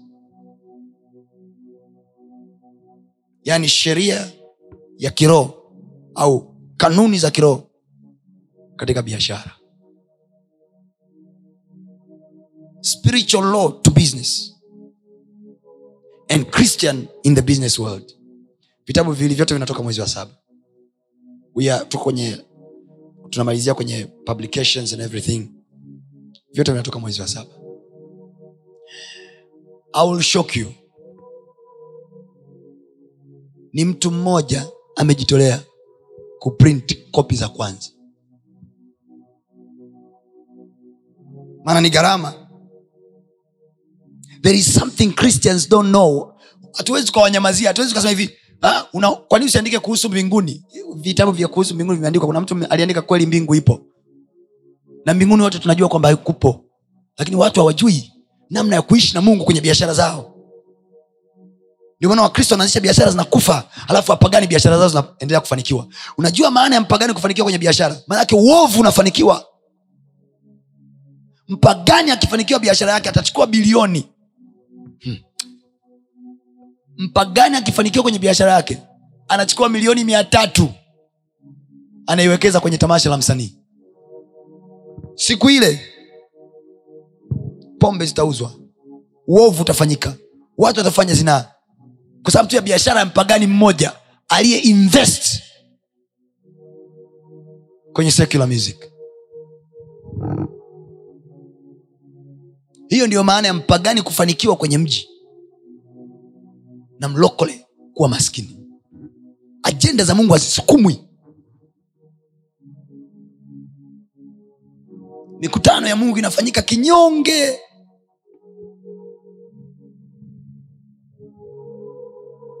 Why? Sababu watu wa mungu wanakula na watoto wao. Ah, sa mtumishi tukale na nani? Kula mtu wa mungu. Kula lakini usisahau yako maono ya mungu. Hana mama yake samueli. Alikuwa anahitaji baraka ya mtoto. Ntakupa tofauti ya hana na eli. Watoto wa eli walikuwa washindi hekaluni walikuwa wanakuja tu hekaluni siku ya sadaka. Hana alipoona tabia za watoto wa eli kwa sababu hana alikuwa anahudhuria lile kanisa alikuwa ni mshirika pale. Kwa alikuwa anajua tabia za watoto wa eli ni mbovu. Hana akajua. Siku chache zijazo. Kwa sababu eli alikuwa ni mzee anakaribia kufa. Hana akaona uhitaji kwenye nyumba ya mungu. Akamwambia nipe mimi mtoto. Nitakupa mimi nabii kwenye nyumba yako. Samueli alipoachishwa kunyonya nataka ufanye imagination kama wewe ni mwanamke. Huna mtoto kwa miaka zaidi ya kumi alafu gafla umepata mtoto alafu unamwacha unampeleka hekaluni. Wakati ulipotakiwa ukatambe sasa watu wajua umepata mshahara unaacha unapeleka hekaluni. Ah hana anachukua mtoto wake anampeleka hekaluni. Baada ya kumwachisha kunyonya manake the boy was having two years. Miaka miwili tu. Ko hana anamnyonyesha samueli ananyonyesha samueli. Amebeba mimba ya miezi tisa anajua kabisa huyu sio wa kwangu. Anamnyonyesha anasema huyu sio wa kwangu. Baadaye mungu alikuja akampa watoto sita. Baadaye. Baraka ni kwa ajili ya maono mungu anapokubariki kwenye ofisi yako ni uhitaji gani umeuona kwenye nyumba ya mungu? Hana aliona uhitaji wa nabii kwenye nyumba ya mungu. Akamwambia mungu sawa tumemaliza. Close my case I will close your case. Hana aliposema tu nitamtoa mtoto huyu kuwa nadhiri. Nitamtoa mtoto huyu kuwa kuwa kuwa hekaluni mwako kuwa nabii. That day ndipo hana alipopata mimba mungu anampa abraham mtoto isaka. Sara anapata isaka. Sio kwa sababu ya furaha yao tu. Utaona sara amekufa mapema tu wakati isaka bado ni mdogo. Ila mungu alimwambia wafalme watatoka kwenye viuno vyako. Kwa hiyo mungu alikuwa na maono yake. Anampa abraham mtoto with mission. Mungu hajakupa hiyo kazi hajakupa hicho cheo ili tu uwe na masifa kwamba una cheo kikubwa god gave you that because he had vision. Paulo anasema kwenye kitabu cha warumi sura ya kumi. Naomba nisome alafu nikubariki sasa.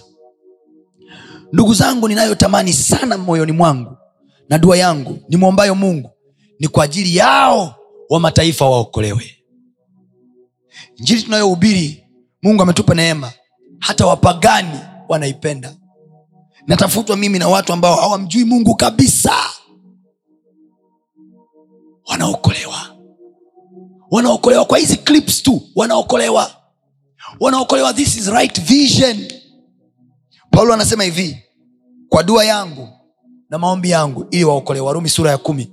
Mstari wa pili anasema hivi kwa maana nawashuhudia ya kwamba wana juhudi kwa ajili ya mungu lakini si katika maarifa.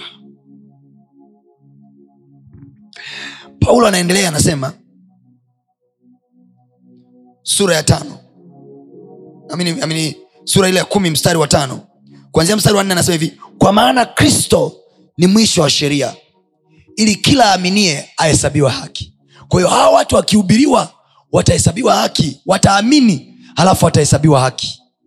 Mungu anataka kuvuta watu wengi kuokoa watu wengi kwa mahubiri tunayohubiri kwa jumbe za pastatoni kwa kazi anayoifanya kwa maneno tunayozungumza. But we need more equipment to make this work more better. We need your hand. This is the vision of god. Na wewe uliyekuwa partner tayari wewe ambaye ni mdau wetu tayari I'm telling you you are in a right track. The blessing of god is coming to your family in the name of jesus christ.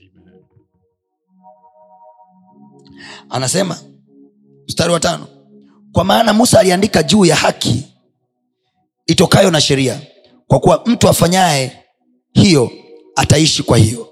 Bali mstari wa sita naomba tusome wote. Mstari wa sita nifuatilie pale twende wote. Kumbuka kule juu mstari wa kwanza amesema hivi anatamani hawa watu waokolewe na wataokolewa kama watakuwa na haki na kama watakuwa wameamini. So anasema mstari wa sita bali ile haki ipatikanayo kwa imani yanena hivi. Usiseme moyoni mwako ya kwamba ni nani atakaye kwenda mbinguni? Yaani kumleta kristo chini.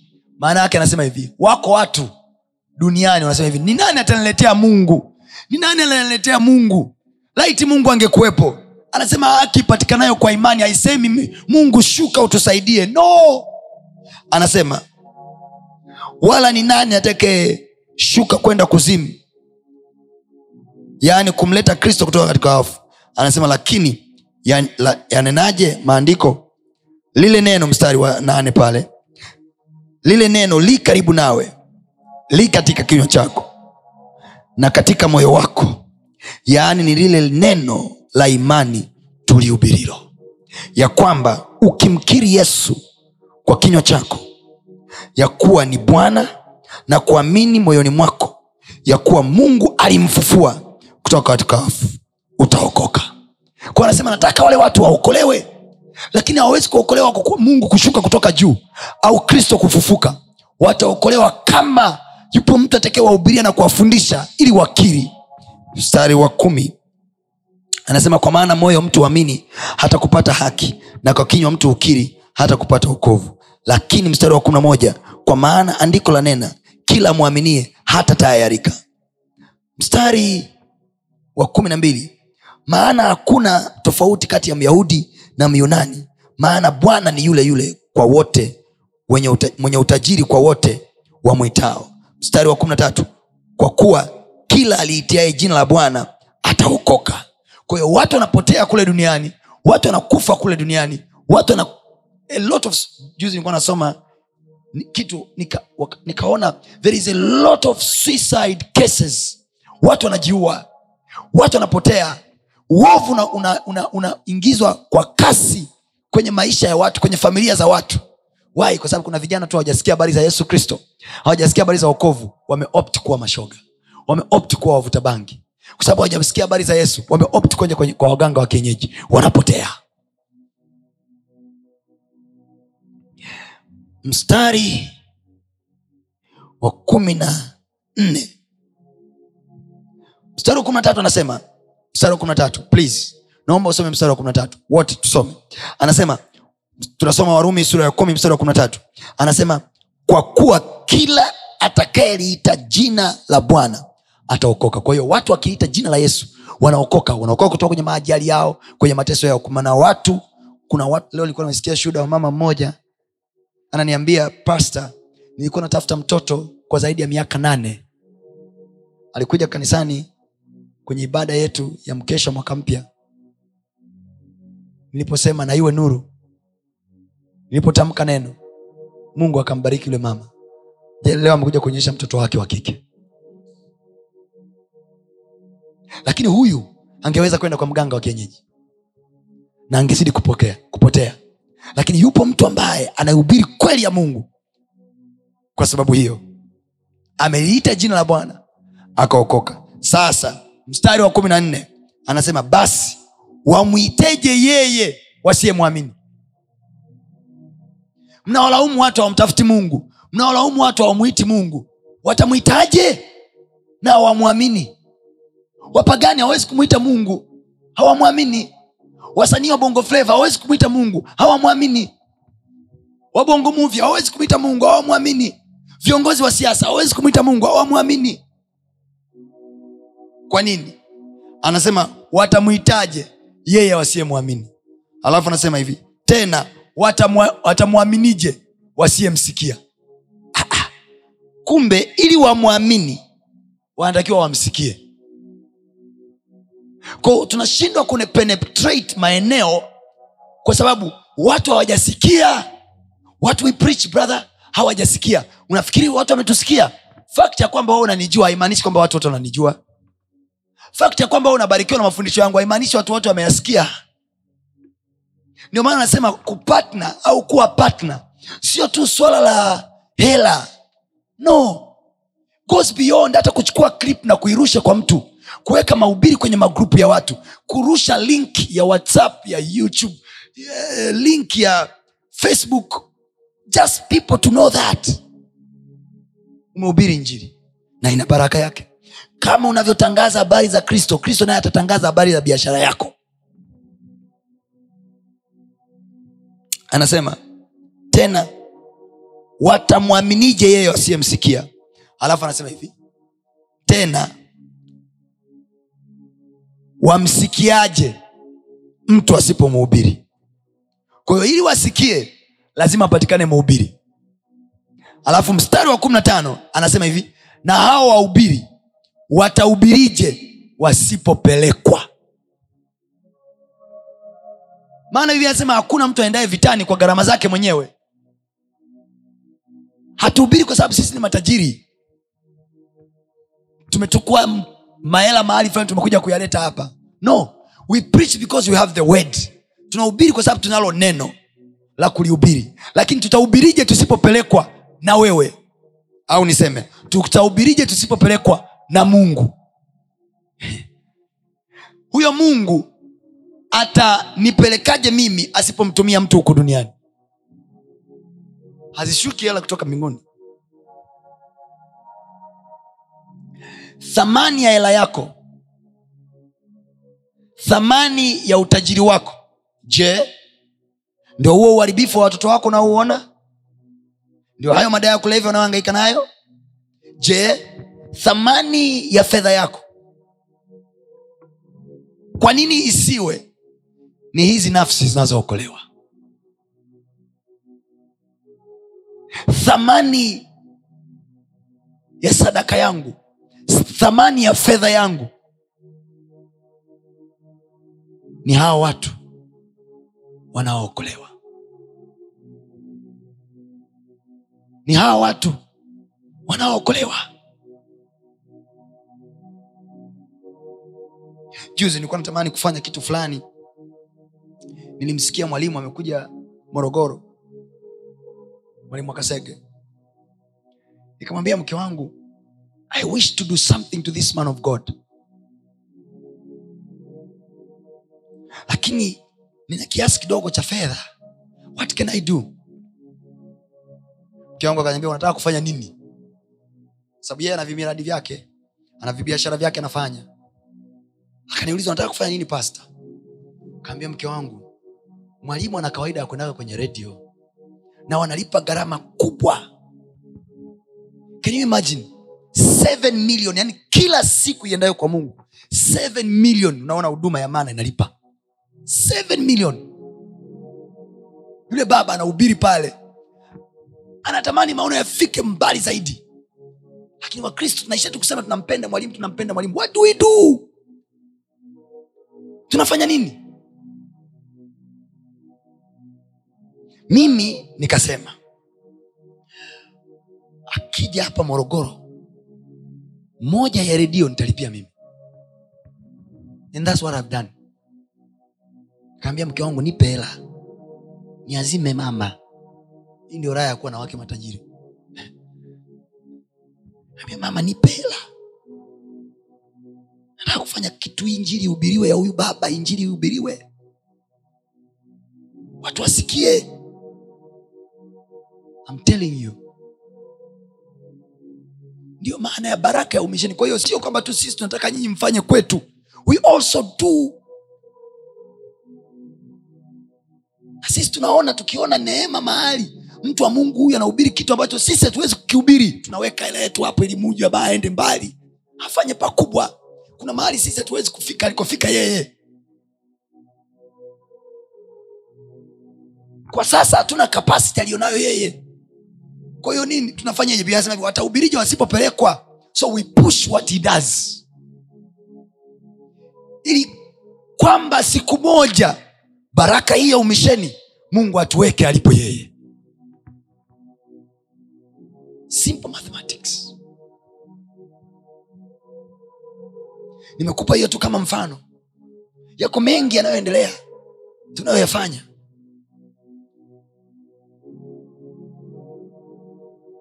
Nikwambie mimi mtu wa mungu thamani ya fedha yako sio kiatu ulichovaa. Thamani ya fedha yako geuza iwe nafsi za watu zinazolokolewa. What are you doing with your money? My brother what are you doing? Ni kunywa tu pombe ni kuchukulia tu wanawake. Ni kusomesha tu watoto just like that. Hata eli alikuwa anawapenda watoto wake ila mungu akamwambia kutakuwa na mzee kwenye nyumba yako. Mungu alihakikisha watoto wake wanakufa kwanza alafu yeye anakufa.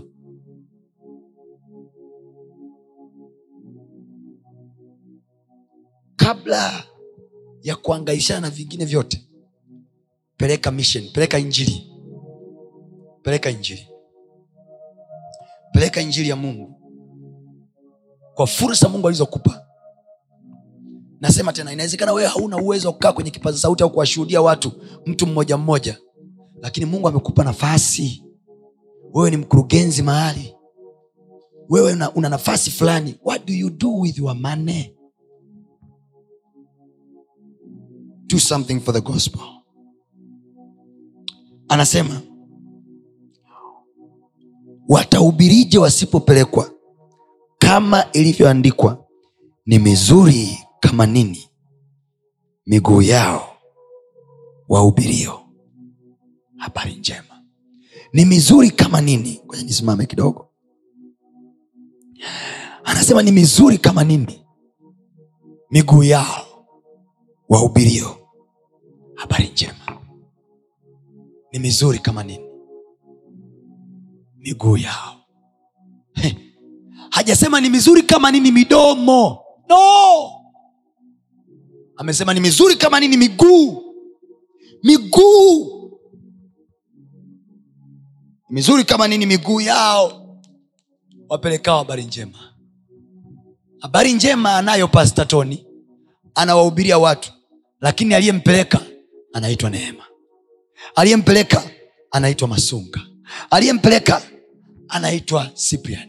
Aliyempeleka anaitwa amos. Aliyempeleka anaitwa godfrey. Aliyempeleka anaitwa denis yuko mtu ameacha muda wake amesema nitampeleka huyu pasta kwenye mataifa. Yuko mtu ameacha kula yeye akasema nitampeleka huyu. Ni mizuri kama nini? Miguu sio midomo miguu. Mimi ni mdomo ila mzuri ni mguu. Kwa hata mimi pasta ili niwe bora lazima nitafute na mimi kama pasta nitafute mtumishi mwingine nimpeleke ili niione baraka. Nikisema kila nachokipata kila nilicho nacho nakula mimi tu nakula mimi tu. Trust me siendi mbali. Ndio maana unaona baadhi ya watumishi wa mungu wengine watoto wao wamegeuka kuwa tatizo. Kwa nini? You gather you don't let go. Ukikusanya tu watoto wako wanageuka frustration. Lakini unapokusanya alafu na wewe unasukuma mahali pengine baraka yako unayowabarikia watu wengine itakurudia na wewe unapobarikiwa. Ni mizuri kama nini miguu. Haina magonjwa haina mateso haina frustration haina laana. Ni mizuri kama nini miguu yao wapelekao. Habari njema. Kuwa miguu yangu. When you are a partner you become my legs. Habari njema nitaipeleka kwa miguu yako kwa sadaka yako. Na mimi wote ambao mmekuwa mkitusapoti tangu mwanzo wa mwaka umeanza mpaka mwezi huu wa sita iko baraka kwa ajili yako ninakutamkia kwa jina la yesu. Nchi zetu za afrika especially east africa kila mwezi wa saba ni mwaka mpya wa fedha. Lakini pia namba saba maana yake ni, ni mwezi wa maajilio. Mwezi wa saba ni mwezi wa jubilii namba saba baada ya miaka saba baada ya miezi saba wana wa walikuwa wanawaachilia wafungwa waliokuwa wamewafunga. Watumwa wanarudi majumbani mwao mashamba yanapumzishwa. Namba saba ni namba ya pumziko. Ninakutamkia kwa jina la yesu. Kwa sababu ya kazi ya huduma uliofanya pamoja na mimi miezi sita hii. Hata wewe utakayefanya ndani ya wiki hii kabla mwezi huo haujaisha within these six months ninatamka baraka ya maachilio kwa jina la yesu. Amen. ninatamka baraka ya jubilii kwa jina la yesu. Amen. Baraka hii ya umisheni ikaifanya miguu yako kuwa mizuri. Ni mizuri kama nini miguu yao wapelekao habari njema. Fikiri biashara ya saluni ya mwanangu mmoja ndiyo miguu yangu. Maana yake ni nzuri kama nini ile saluni. Fikiri kampuni ya mtu fulani ni ndio, biash, miguu ya mtumishi kupelekea habari njema. Maana yake ni nzuri kama nini ile kampuni. Hautaona hasara. Amen. hautaona hasara. Amen. yesu akasema baraka ya umisheni. Akasema hakuna mtu aliyeacha nyumba magari viwanja baba mama alafu akanifuata mimi I want us to read them. Alafu akanifuata mimi. Biblia anasema ambaye hatapata mara mia duniani alafu kisha uzima wa milele. That is the question of jesus. Biblia anasema tusipomwamini tunamfanya yeye kuwa mwongo. Tusipomwamini katika hayo maneno yake tunamfanya yeye kuwa mwongo. Soma pale.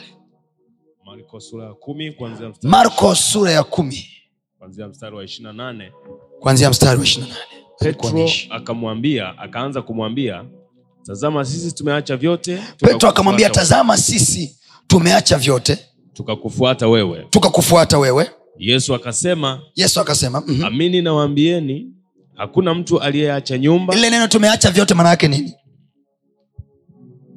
Nilikuja na hela hapo kwa ajili ya kutolea mfano. Let's say nina shilingi elfu kumi. Ku- kila hela ina mahitaji mtu wa mungu. Napokwambia utoe sadaka sio kwamba hizo hela zina mahitaji zina mahitaji. You would love to go somewhere to rest. Ulitamani kwenda mahali ukapumzike labda uende india ukapumzike au uende dubai ukale maisha and then ukasikia ujumbe kama huu. Petro akasema tukaacha vyote. Tuliacha holiday zetu. Tuliacha starehe zetu. Tuliacha kununua gari letu jipya. We wanted to buy new car. Tukachelewa. Tulitamani kufanya kitu kipya. Tukafa tuliacha kununua kiatu. I mama yangu alinipa hela ya kiatu. Wakati niko form six nakumbuka mwaka wangu wa mwisho wakati naenda Lutheran nisoma pale. Form six nikawa nimepita mahali hela ya kununua kiatu kipya cha shule. I cannot forget that. Nikaenda by that time huduma ya christ embassy ilikuwa ndo kuja tanzania walikuwa wanafanya ibada zao pale mwenge pale. Mi mtoto wa mjini nimekuja dar walikuwa wanafanya ibada, zao pale mwenge pale. Siku ile ndo ilikuwa siku yangu ya mwisho nimekuja mjini ili kununua kiatu. Lakini kwa sababu nimeokoka nikasema nipite chechi by that time pastor julius alikuwa rafiki yangu tulikuwa tunaabudu naye pale. Na mtumishi wa mungu mwingine ambaye saizi ni pastor pia anaitwa alex. Tulikuwa tunaenda nao pale tunaabudu pale christ embassy back in the day wakati ndo inaanza alikuwa na pasta mmoja anaitwa pasta bolaji. Akaanza kuhubiri. Akahubiri akahubiri. Akawa anazungumza how to support the gospel how to stand with the gospel. Wakawa wanatuonyesha namna ambavyo uh, watu wana partner na huduma ya pasta kristo ya kilome nilikuwa na hela elfu thelathini ya kununua kiatu cha shule. Nilichukua ile elfu thelathini ya kiatu cha shule. Nikaitoa sadaka. I can never forget nirudi nyumbani bi mkubwa alinyosha i can never forget. Nilichapwa. Lakini leo hii look at where I am. Je sina kiatu cha kuvaa. I let go my shoe so that me to be the shoe. Yes. anasema ni mizuri kama nini miguu yao wapelekao habari njema. Haya petro anasema tumeacha vyote. We wanted to buy water. Si nimenunua maji. Lakini sasa tumeacha. Kiu tunaisikia? Tumeacha. Nimeacha kwenda kunywa pombe na hela yangu. Kama una ndugu una mume una mke ni mlevi mfundishe hii kanuni. Hela aliyokuwa anaendea kunywea pombe mwambie njoo mwonyeshe hata video yangu yote mwambie huyu mtumishi huyu mtumie sadaka nimeacha kwenda kunywa pombe nikaitoa tumeacha vyote Ehe. tukakufuata wewe Yes. mm-hmm. yesu akasema sikia amini nawaambieni amini nawaambieni hakuna mtu aliyeacha nyumba hakuna mtu aliyeacha nyumba au ndugu waume au ndugu waume au ndugu wake? Au ndugu wake? Au mama? Au mama? Au baba? Baba? Au watoto? Watoto? Au mashamba? Au mashamba. Manake mwingine anasema hivi shamba langu na shamba langu dumila naliacha kwa ajili ya bwana. Manake nini? Naliuza natoa kwa ajili ya kazi ya mungu. Unakumbuka kwenye matendo ya mitume mwingine anasema hivi pasta mashamba na nyumba tena listen. Kwenye biblia kuna watu kwenye kitabu cha matendo ya mitume anaitwa anania na safira waliuza shamba lao ili watoe sadaka kwa bwana. Walipokuwa wameuza shamba lao ili watoe sadaka biblia anasema hivi wakachukua sehemu ya, fa, ya, ya, ya ile pesa ya shamba ambao walishasema wamelitoa kwa ajili ya bwana. Wakaficha. Walipoficha walipofika mbele ya petro akasema kwa nini mmemdanganya roho mtakatifu? Kumbe wakati wewe unasema una cha kutoa roho mtakatifu anasema kuna shamba mi nalijua unalo kuna nyumba mi najua unayo. Kuna biashara najua unayo. Kumbe anania na safira wao wanadhania wanafanya kwa siri. Kumbe yuko mungu mbinguni aliyeona mioyoni mwao kwamba lile shamba ni kwa ajili yake. Kwa kumbe shamba lile lishawekwa wakfu siku nyingi kuuzwa kwa ajili ya bwana. Anania na safira walipouza kwa sababu mwingine anaweza kasema hivi mbona kina petro walikuwa waitishi sadaka? Hii ya anania na safira walipeleka wapi anania na safira petro amehubiri mahubiri. Kamaliza kuhubiri anania na safira wakakusudia mke na mume kwenda kununua ku, amini kwenda kuuza shamba lao ili wamtolee mungu sadaka. Kwa hata kipindi cha matendo ya mitume watu walikuwa wanatoa sadaka. Usiseme siku hizi watu watoi Ah, ah. narudia tena uokovu wa damu ya yesu bila maono haufiki kokote. Biblia inasema walipoliuza lile shamba pesa ilipopatikana waliweka nadhiri mbele za bwana ila hawakuiondoa. Mungu roho mtakatifu paulo uh, petro akasema kwa nini memdanganya roho mtakatifu? Jiulize ni watu wangapi leo hii walisema hivi nikipata kazi mshahara wangu wa kwanza na utoa sadaka. Nikipata kazi yani mi nitamkumbuka mungu nitatoa fungu la kumi. What, what you have done. Ona ulichokifanya. Umesahau. Umesahau. Umesahau angalia kilichotokea anania na safira. Biblia anasema hivi walipoficha walipokula ile hela waliotakiwa wapeleke kwenye kazi ya mungu biblia anasema wakafa. Ndivyo ambavyo biashara za walokole zinakufa. Maisha yao yanakufa. Kazi zao zinakufa. Hujawahi kuona wewe watu wanasema mtumishi yani kila nachoshika kinakufa. Fuatilia kipo kitu cha kwanza ulikula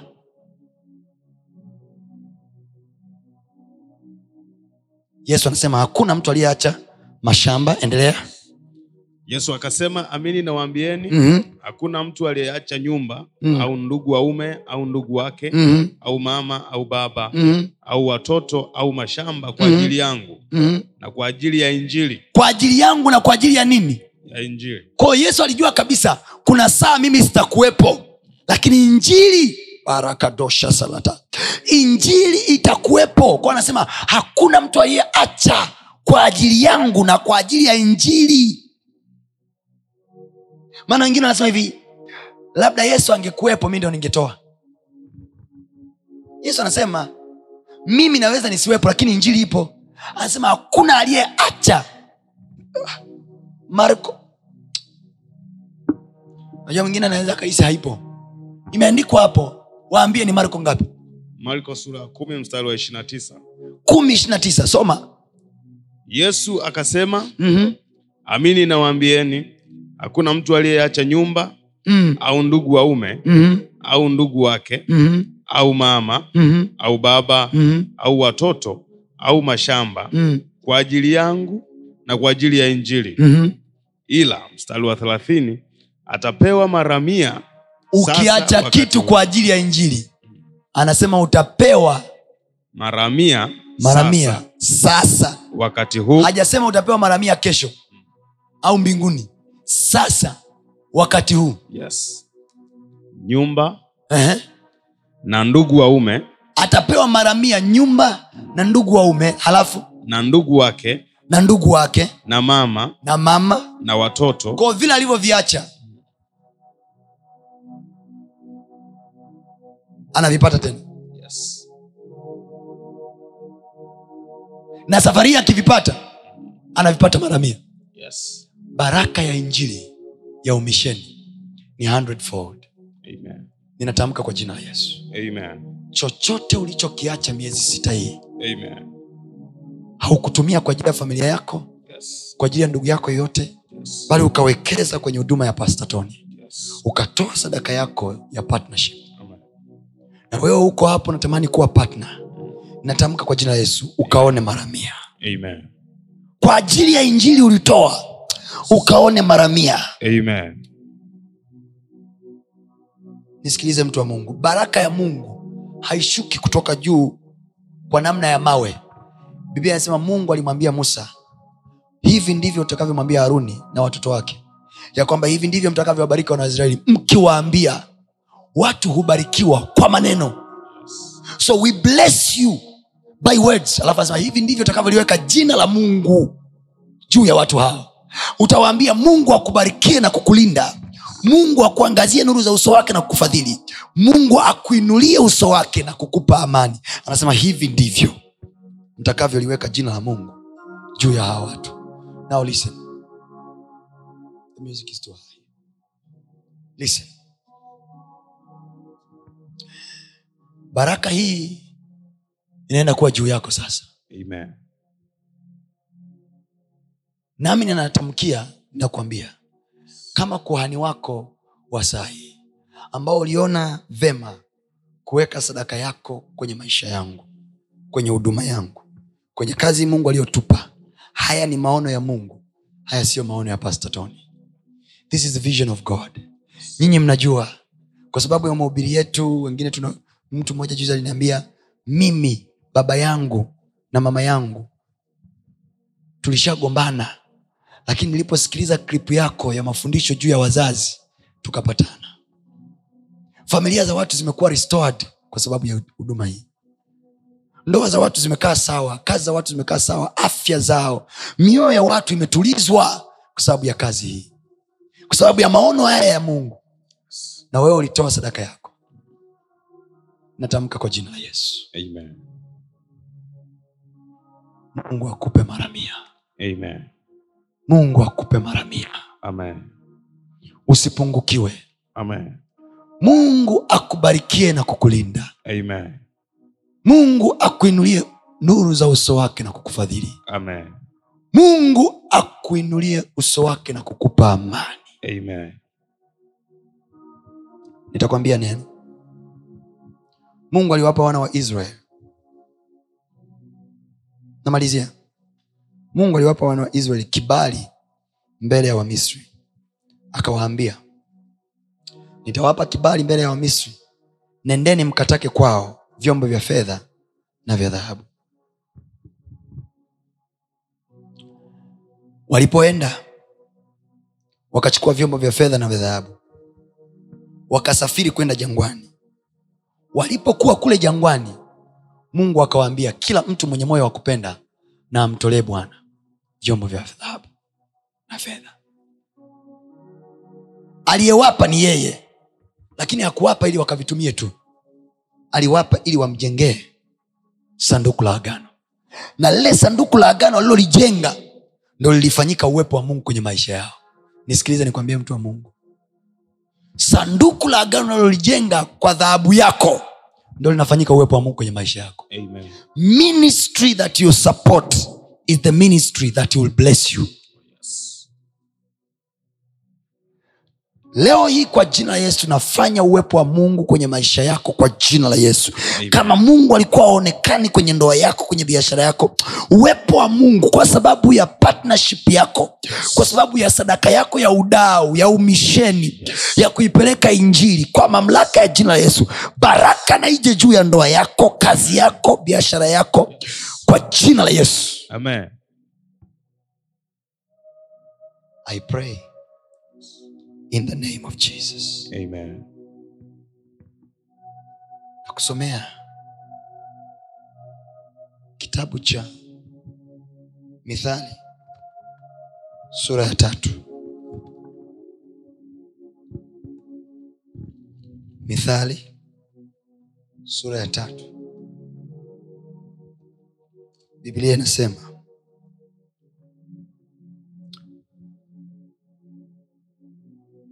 mithali sura ya tatu pale. Mstari wa tisa. Mithali tatu mstari wa tisa. Anasema mheshimu bwana kwa mali yako. Kumbe bwana haheshimiwi kwa pambio. Bwana haheshimiwi kwa kupigiwa makofi. Bwana haheshimiwi kwa kupigiwa magoti. Kwamba ufanye hivi ndo useme hapa nimemheshimu bwana. Hapana. Anasema namna ya kumheshimu bwana tutaijua kwa mali yako.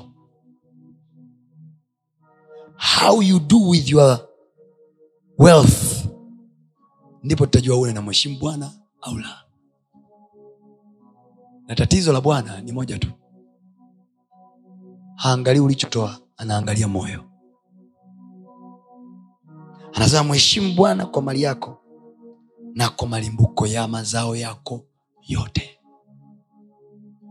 Watu wanaweka debate ah, siku hizi malimbuko hamna okay tuondoe kipande cha malimbuko. Tuweke tu hapo mheshimu bwana kwa mali yako. Je heshima na yenyewe ni agano la kale? Tunamheshimuje mungu kwa mali zetu? Danieli sura ya kumi na moja. Nikupe baraka ya pale danieli kumi na moja. Anzia mstari wa thelathina sita. Soma brother. Neno la mungu linasema mm-hmm. naye mfalme atafanya kama apendavyo. Danieli kumi na moja thelathina sita anasema naye mfalme atafanya kama apendavyo. Naye atajitukuza na kujiadhimisha. Naye atajitukuza na kujiadhimisha. Juu ya kila mungu. Juu ya kila mungu. Huyo ni mfalme sio mungu mwingine ni mfalme yaani mfalme tu wa nchi tunasoma danieli 11:36 anasema mfalme atajitukuza juu ya kila mungu. Naye atanena maneno ya ajabu juu ya mungu wa miungu. Anasema huyo mfalme ataanza kutukana maneno ya ajabu juu ya mungu wa miungu. Kiingereza anasema he will speak marvelous words against. Maanake ataanza kutukana jehova. Naye atafanikiwa mpaka ghadhabu itakapotimia. Imagine anamtukana mungu amejiinua juu ya miungu mingine na biblia bado inasema hivi atafanikiwa. Atafanikiwa mpaka uovu utakapotimia. 37 wala hata ijali miungu ya baba zake. Hata ijali miungu ya baba zake. Wala yeye aliyetamaniwa na wanawake. Mm-hmm. wala hata mjali mungu awaye yote. Hata mjali mungu awaye yote bali maana atajitukuza mwenyewe juu ya wote. atajitukuza mwenyewe juu ya wote manake atataka yeye ndo aabudiwe. Yes. mstari wa 38 sasa sikiliza hapo huo ndo wenye baraka yako. Lakini katika mahali pake atamheshimu muungu wa ngome. Sikiliza huku si ameitukana miungu mingine? Huku si ameidharau miungu mingine? Yes. anasema lakini mahali pake pa ufalme atakapokuwa amekaa atakapokuwa atakapokuwa amechukua madaraka atamheshimu mungu anaitwa mungu wa ngome. Mingine yote ataidharau including jehova atamdharau mungu wa miungu atamdharau. Biblia anasema atakachofanya atamheshimu mungu wa ngome. Yes. mithali tatu sura ya mstari wa tisa anasema mheshimu mungu kwa mali yako. Sasa angalia alimheshimije huyu mungu wa ngome? Alimheshimuje? Ona alichofanya. Na mungu ambaye baba zake hawakumjua atamheshimu. Atamheshimu. Kwa dhahabu. Atamheshimu kwa nini? Kwa dhahabu. Sio atamheshimu kwa kumwimbia pambio. Sio atamheshimu kwa kuvaa sketi ndefu. Sio atamheshimu kwa kusuka nywele za twende kilioni kwamba unasuka zote namheshimu mungu sio atamheshimu kwa kuvaa mashati ya mistaristari na, na suruali za kitambaa. Anasema atamheshimu kwa dhahabu na fedha. na fedha na vito vya thamani. na vito vya thamani. Na vitu vipendezavyo. Na vitu vipendezavyo. Yaani anaangalia what is the best anaweka kwenye hekalo la huyo mungu. Mungu wa ngome anatafuta dhahabu iko wapi? Anampa mungu wa ngome. Alafu angalia matokeo sasa. Mstari wa 39 baada ya kumheshimu mungu angalia huyo mungu alichomfanyia. Kumbuka sio jehova. Kumbuka sio mungu wa israeli. Ni mungu ngome. Angalia alichomfanyia. Naye ataziteka nyara nyara ngome zenye nguvu. nyara zote. Ngome zenye nguvu ataziteka nyara ngome nyingine zenye nguvu. Yaani kama ni biashara ataziteka nyara. Kuteka nyara ni kama kuchukua kwa nguvu. Kuteka nyara maana yake ni kwamba biashara ziko mjini. Wewe unafanya biashara ya nguo ile kwa sababu umemheshimu tu mungu wa kwako. Huyu mungu anakupa msaada wa kuteka nyara maduka mengine. Yes. wateja wao watu wao. Ninatamka kwa jina la yesu. Amen. kwa msaada wa mungu jehova Amen. tukateke. Amen anasema hapo naye atateka nyara ngome zenye nguvu. ngome zenye nguvu biashara zenye nguvu kazi zenye nguvu huduma zenye nguvu vitu vyenye nguvu atateka nyara. Ehe. kwa msaada wa mungu kwa mgeni. msaada wa mungu mgeni. Kwa hiyo kinachomfanya mtu ateke nyara ni msaada wa mungu. Lakini huyu jamaa alikuwa na mungu mgeni. Hasa fikiri kwenye mji nilikuwa naongea na mtumishi wa mungu mmoja leo. Nikamwambia fikiri kwenye mji wako. Wewe na mungu jehova umefungua botiki na humfanyii chochote. Humheshimu mungu kwa mali yako. Huna unachoheshimu. Na yuko mwenzako mwingine anamheshimu mungu ngome ambaye siyo jehova. Kwa dhahabu kwa fedha na vitu vya thamani na vitu vipendezavyo. Biblia anasema atarudi na kuteka ngome zenye nguvu. Manake including your business. Yaani ukifanya masiara umeokoka kuokoka na umeokoka ila biashara yako unamuuzia mpagani. Duka lako naliacha mbele ya macho yako. Kwa nini? Mungu wako amekosa kuheshimiwa. Yoyote aliyekuwa patna na huduma hii au anayetamani kuwa patna hiyo ni heshima yako kwa mungu na mali yako.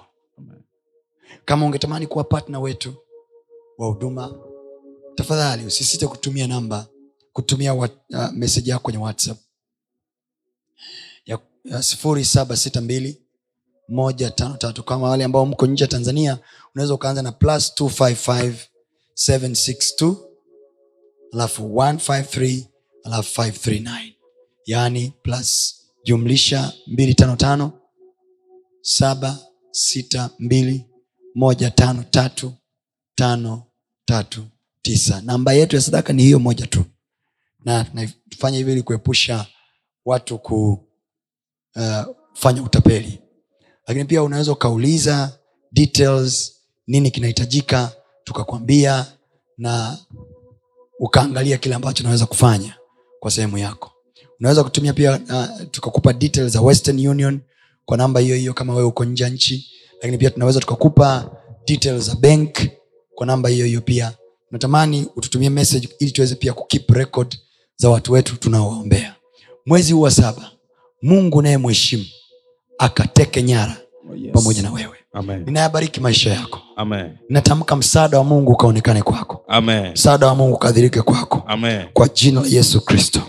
Kwa kile unachokifanya kwa ajili ya huduma hii. Yes. iwe wewe ni kamera mtu wa Yes. kamera una shut iwe wewe ni mpiga keyboard. Iwe wewe ni mtu wa sound. Iwe wewe ni technician vijana wangu wote humu ndani mnaonisaidia kazi hii nyinyi ambao mnafanya kazi na mimi yoyote ambaye umekuwa partner kwenye huduma hii iwe ni kwa muda wako kwa maombi yako kwa ujuzi wako kwa kipawa chako nakutamkia mungu huyu uliyemheshimu Oh, yes. ukampa muda ukampa fedha Yes. kwa jina la yesu Amen. akateke nyara Amen. pamoja na wewe Amen. akateke nyara pamoja na wewe Amen. kwa jina la yesu Amen. akateke nyara Amen. pamoja na wewe Amen. ninayabariki maisha yako Yes. jumapili hii ya leo Amen. usisite kuungana na sisi kwa sadaka yako Yes. usisite kuungana na sisi mahali popote utakapotusikia tupo wiki hii mfano tutakuwa tuko dar es salaam wiki ile inayofuata tutakuwa tuko dodoma wiki ile inayofuata tutakuwa tuko arusha kwao ni kualike katika jina la yesu uweze kufika Amen. na mungu atayabariki maisha yako Amen. Pale dar es salaam tutakuwa tunafanyia ibada zetu kwenye ukumbi wa millennium towers. Ukumbi wa mtana hall. Tutakuwa tuko pale. Na ni maalum kwa ajili ya wamama wanaompenda mungu. Kwa hiyo fika usikose. Yes. na mungu atakuonekania. Amen. ninakusalimu baraka hii. Yes. ninakusalimu na baraka hii. Amen. mungu akakupe kuteka nyara Amen. kwa msaada wa mungu Yes. ukanunue maduka ya wapagani Amen. kwa msaada wa mungu Yes. ukateke biashara zao Amen. kwa msaada wa mungu Yes. ukatende mambo makuu baraka ya mungu wa israel na iwe juu yako Amen. mimi niliye kuhani wa bwana kwenye maisha yako Yes. mimi niliye mchungaji wako Yes. pastor Yes. nakupenda Amen. ninakushukuru kwa kile ambacho mungu ameweka moyoni mwako kufanya Amen. Kila unachokifanya Yes. kwenye injili hii tumewafikia watu wengi sana kwa sababu ya unachokifanya Yes. usiache na mungu atakubariki Amen. mungu atakubariki Amen. mungu ninayemtumikia atakubariki Amen. aliyeninyanyua mimi akanifanya nchi nzima na ulimwengu wote unifahamu Yes. huyo mungu atakunyanyua na wewe Amen. atakubariki wewe Amen. atakutangaza dunia nzima Amen. watu watayaona matunda yako Amen. na watakufurahia Amen. kwa jina la yesu Amen. amen Amen. till next time mungu akubariki shalom usiache kufuatilia masomo yetu mengine kupitia mitandao yetu mbalimbali ya kijamii ambayo yote inatumia jina la pasta tony kapola youtube facebook pamoja na instagram namba ni 762153539 barikiwe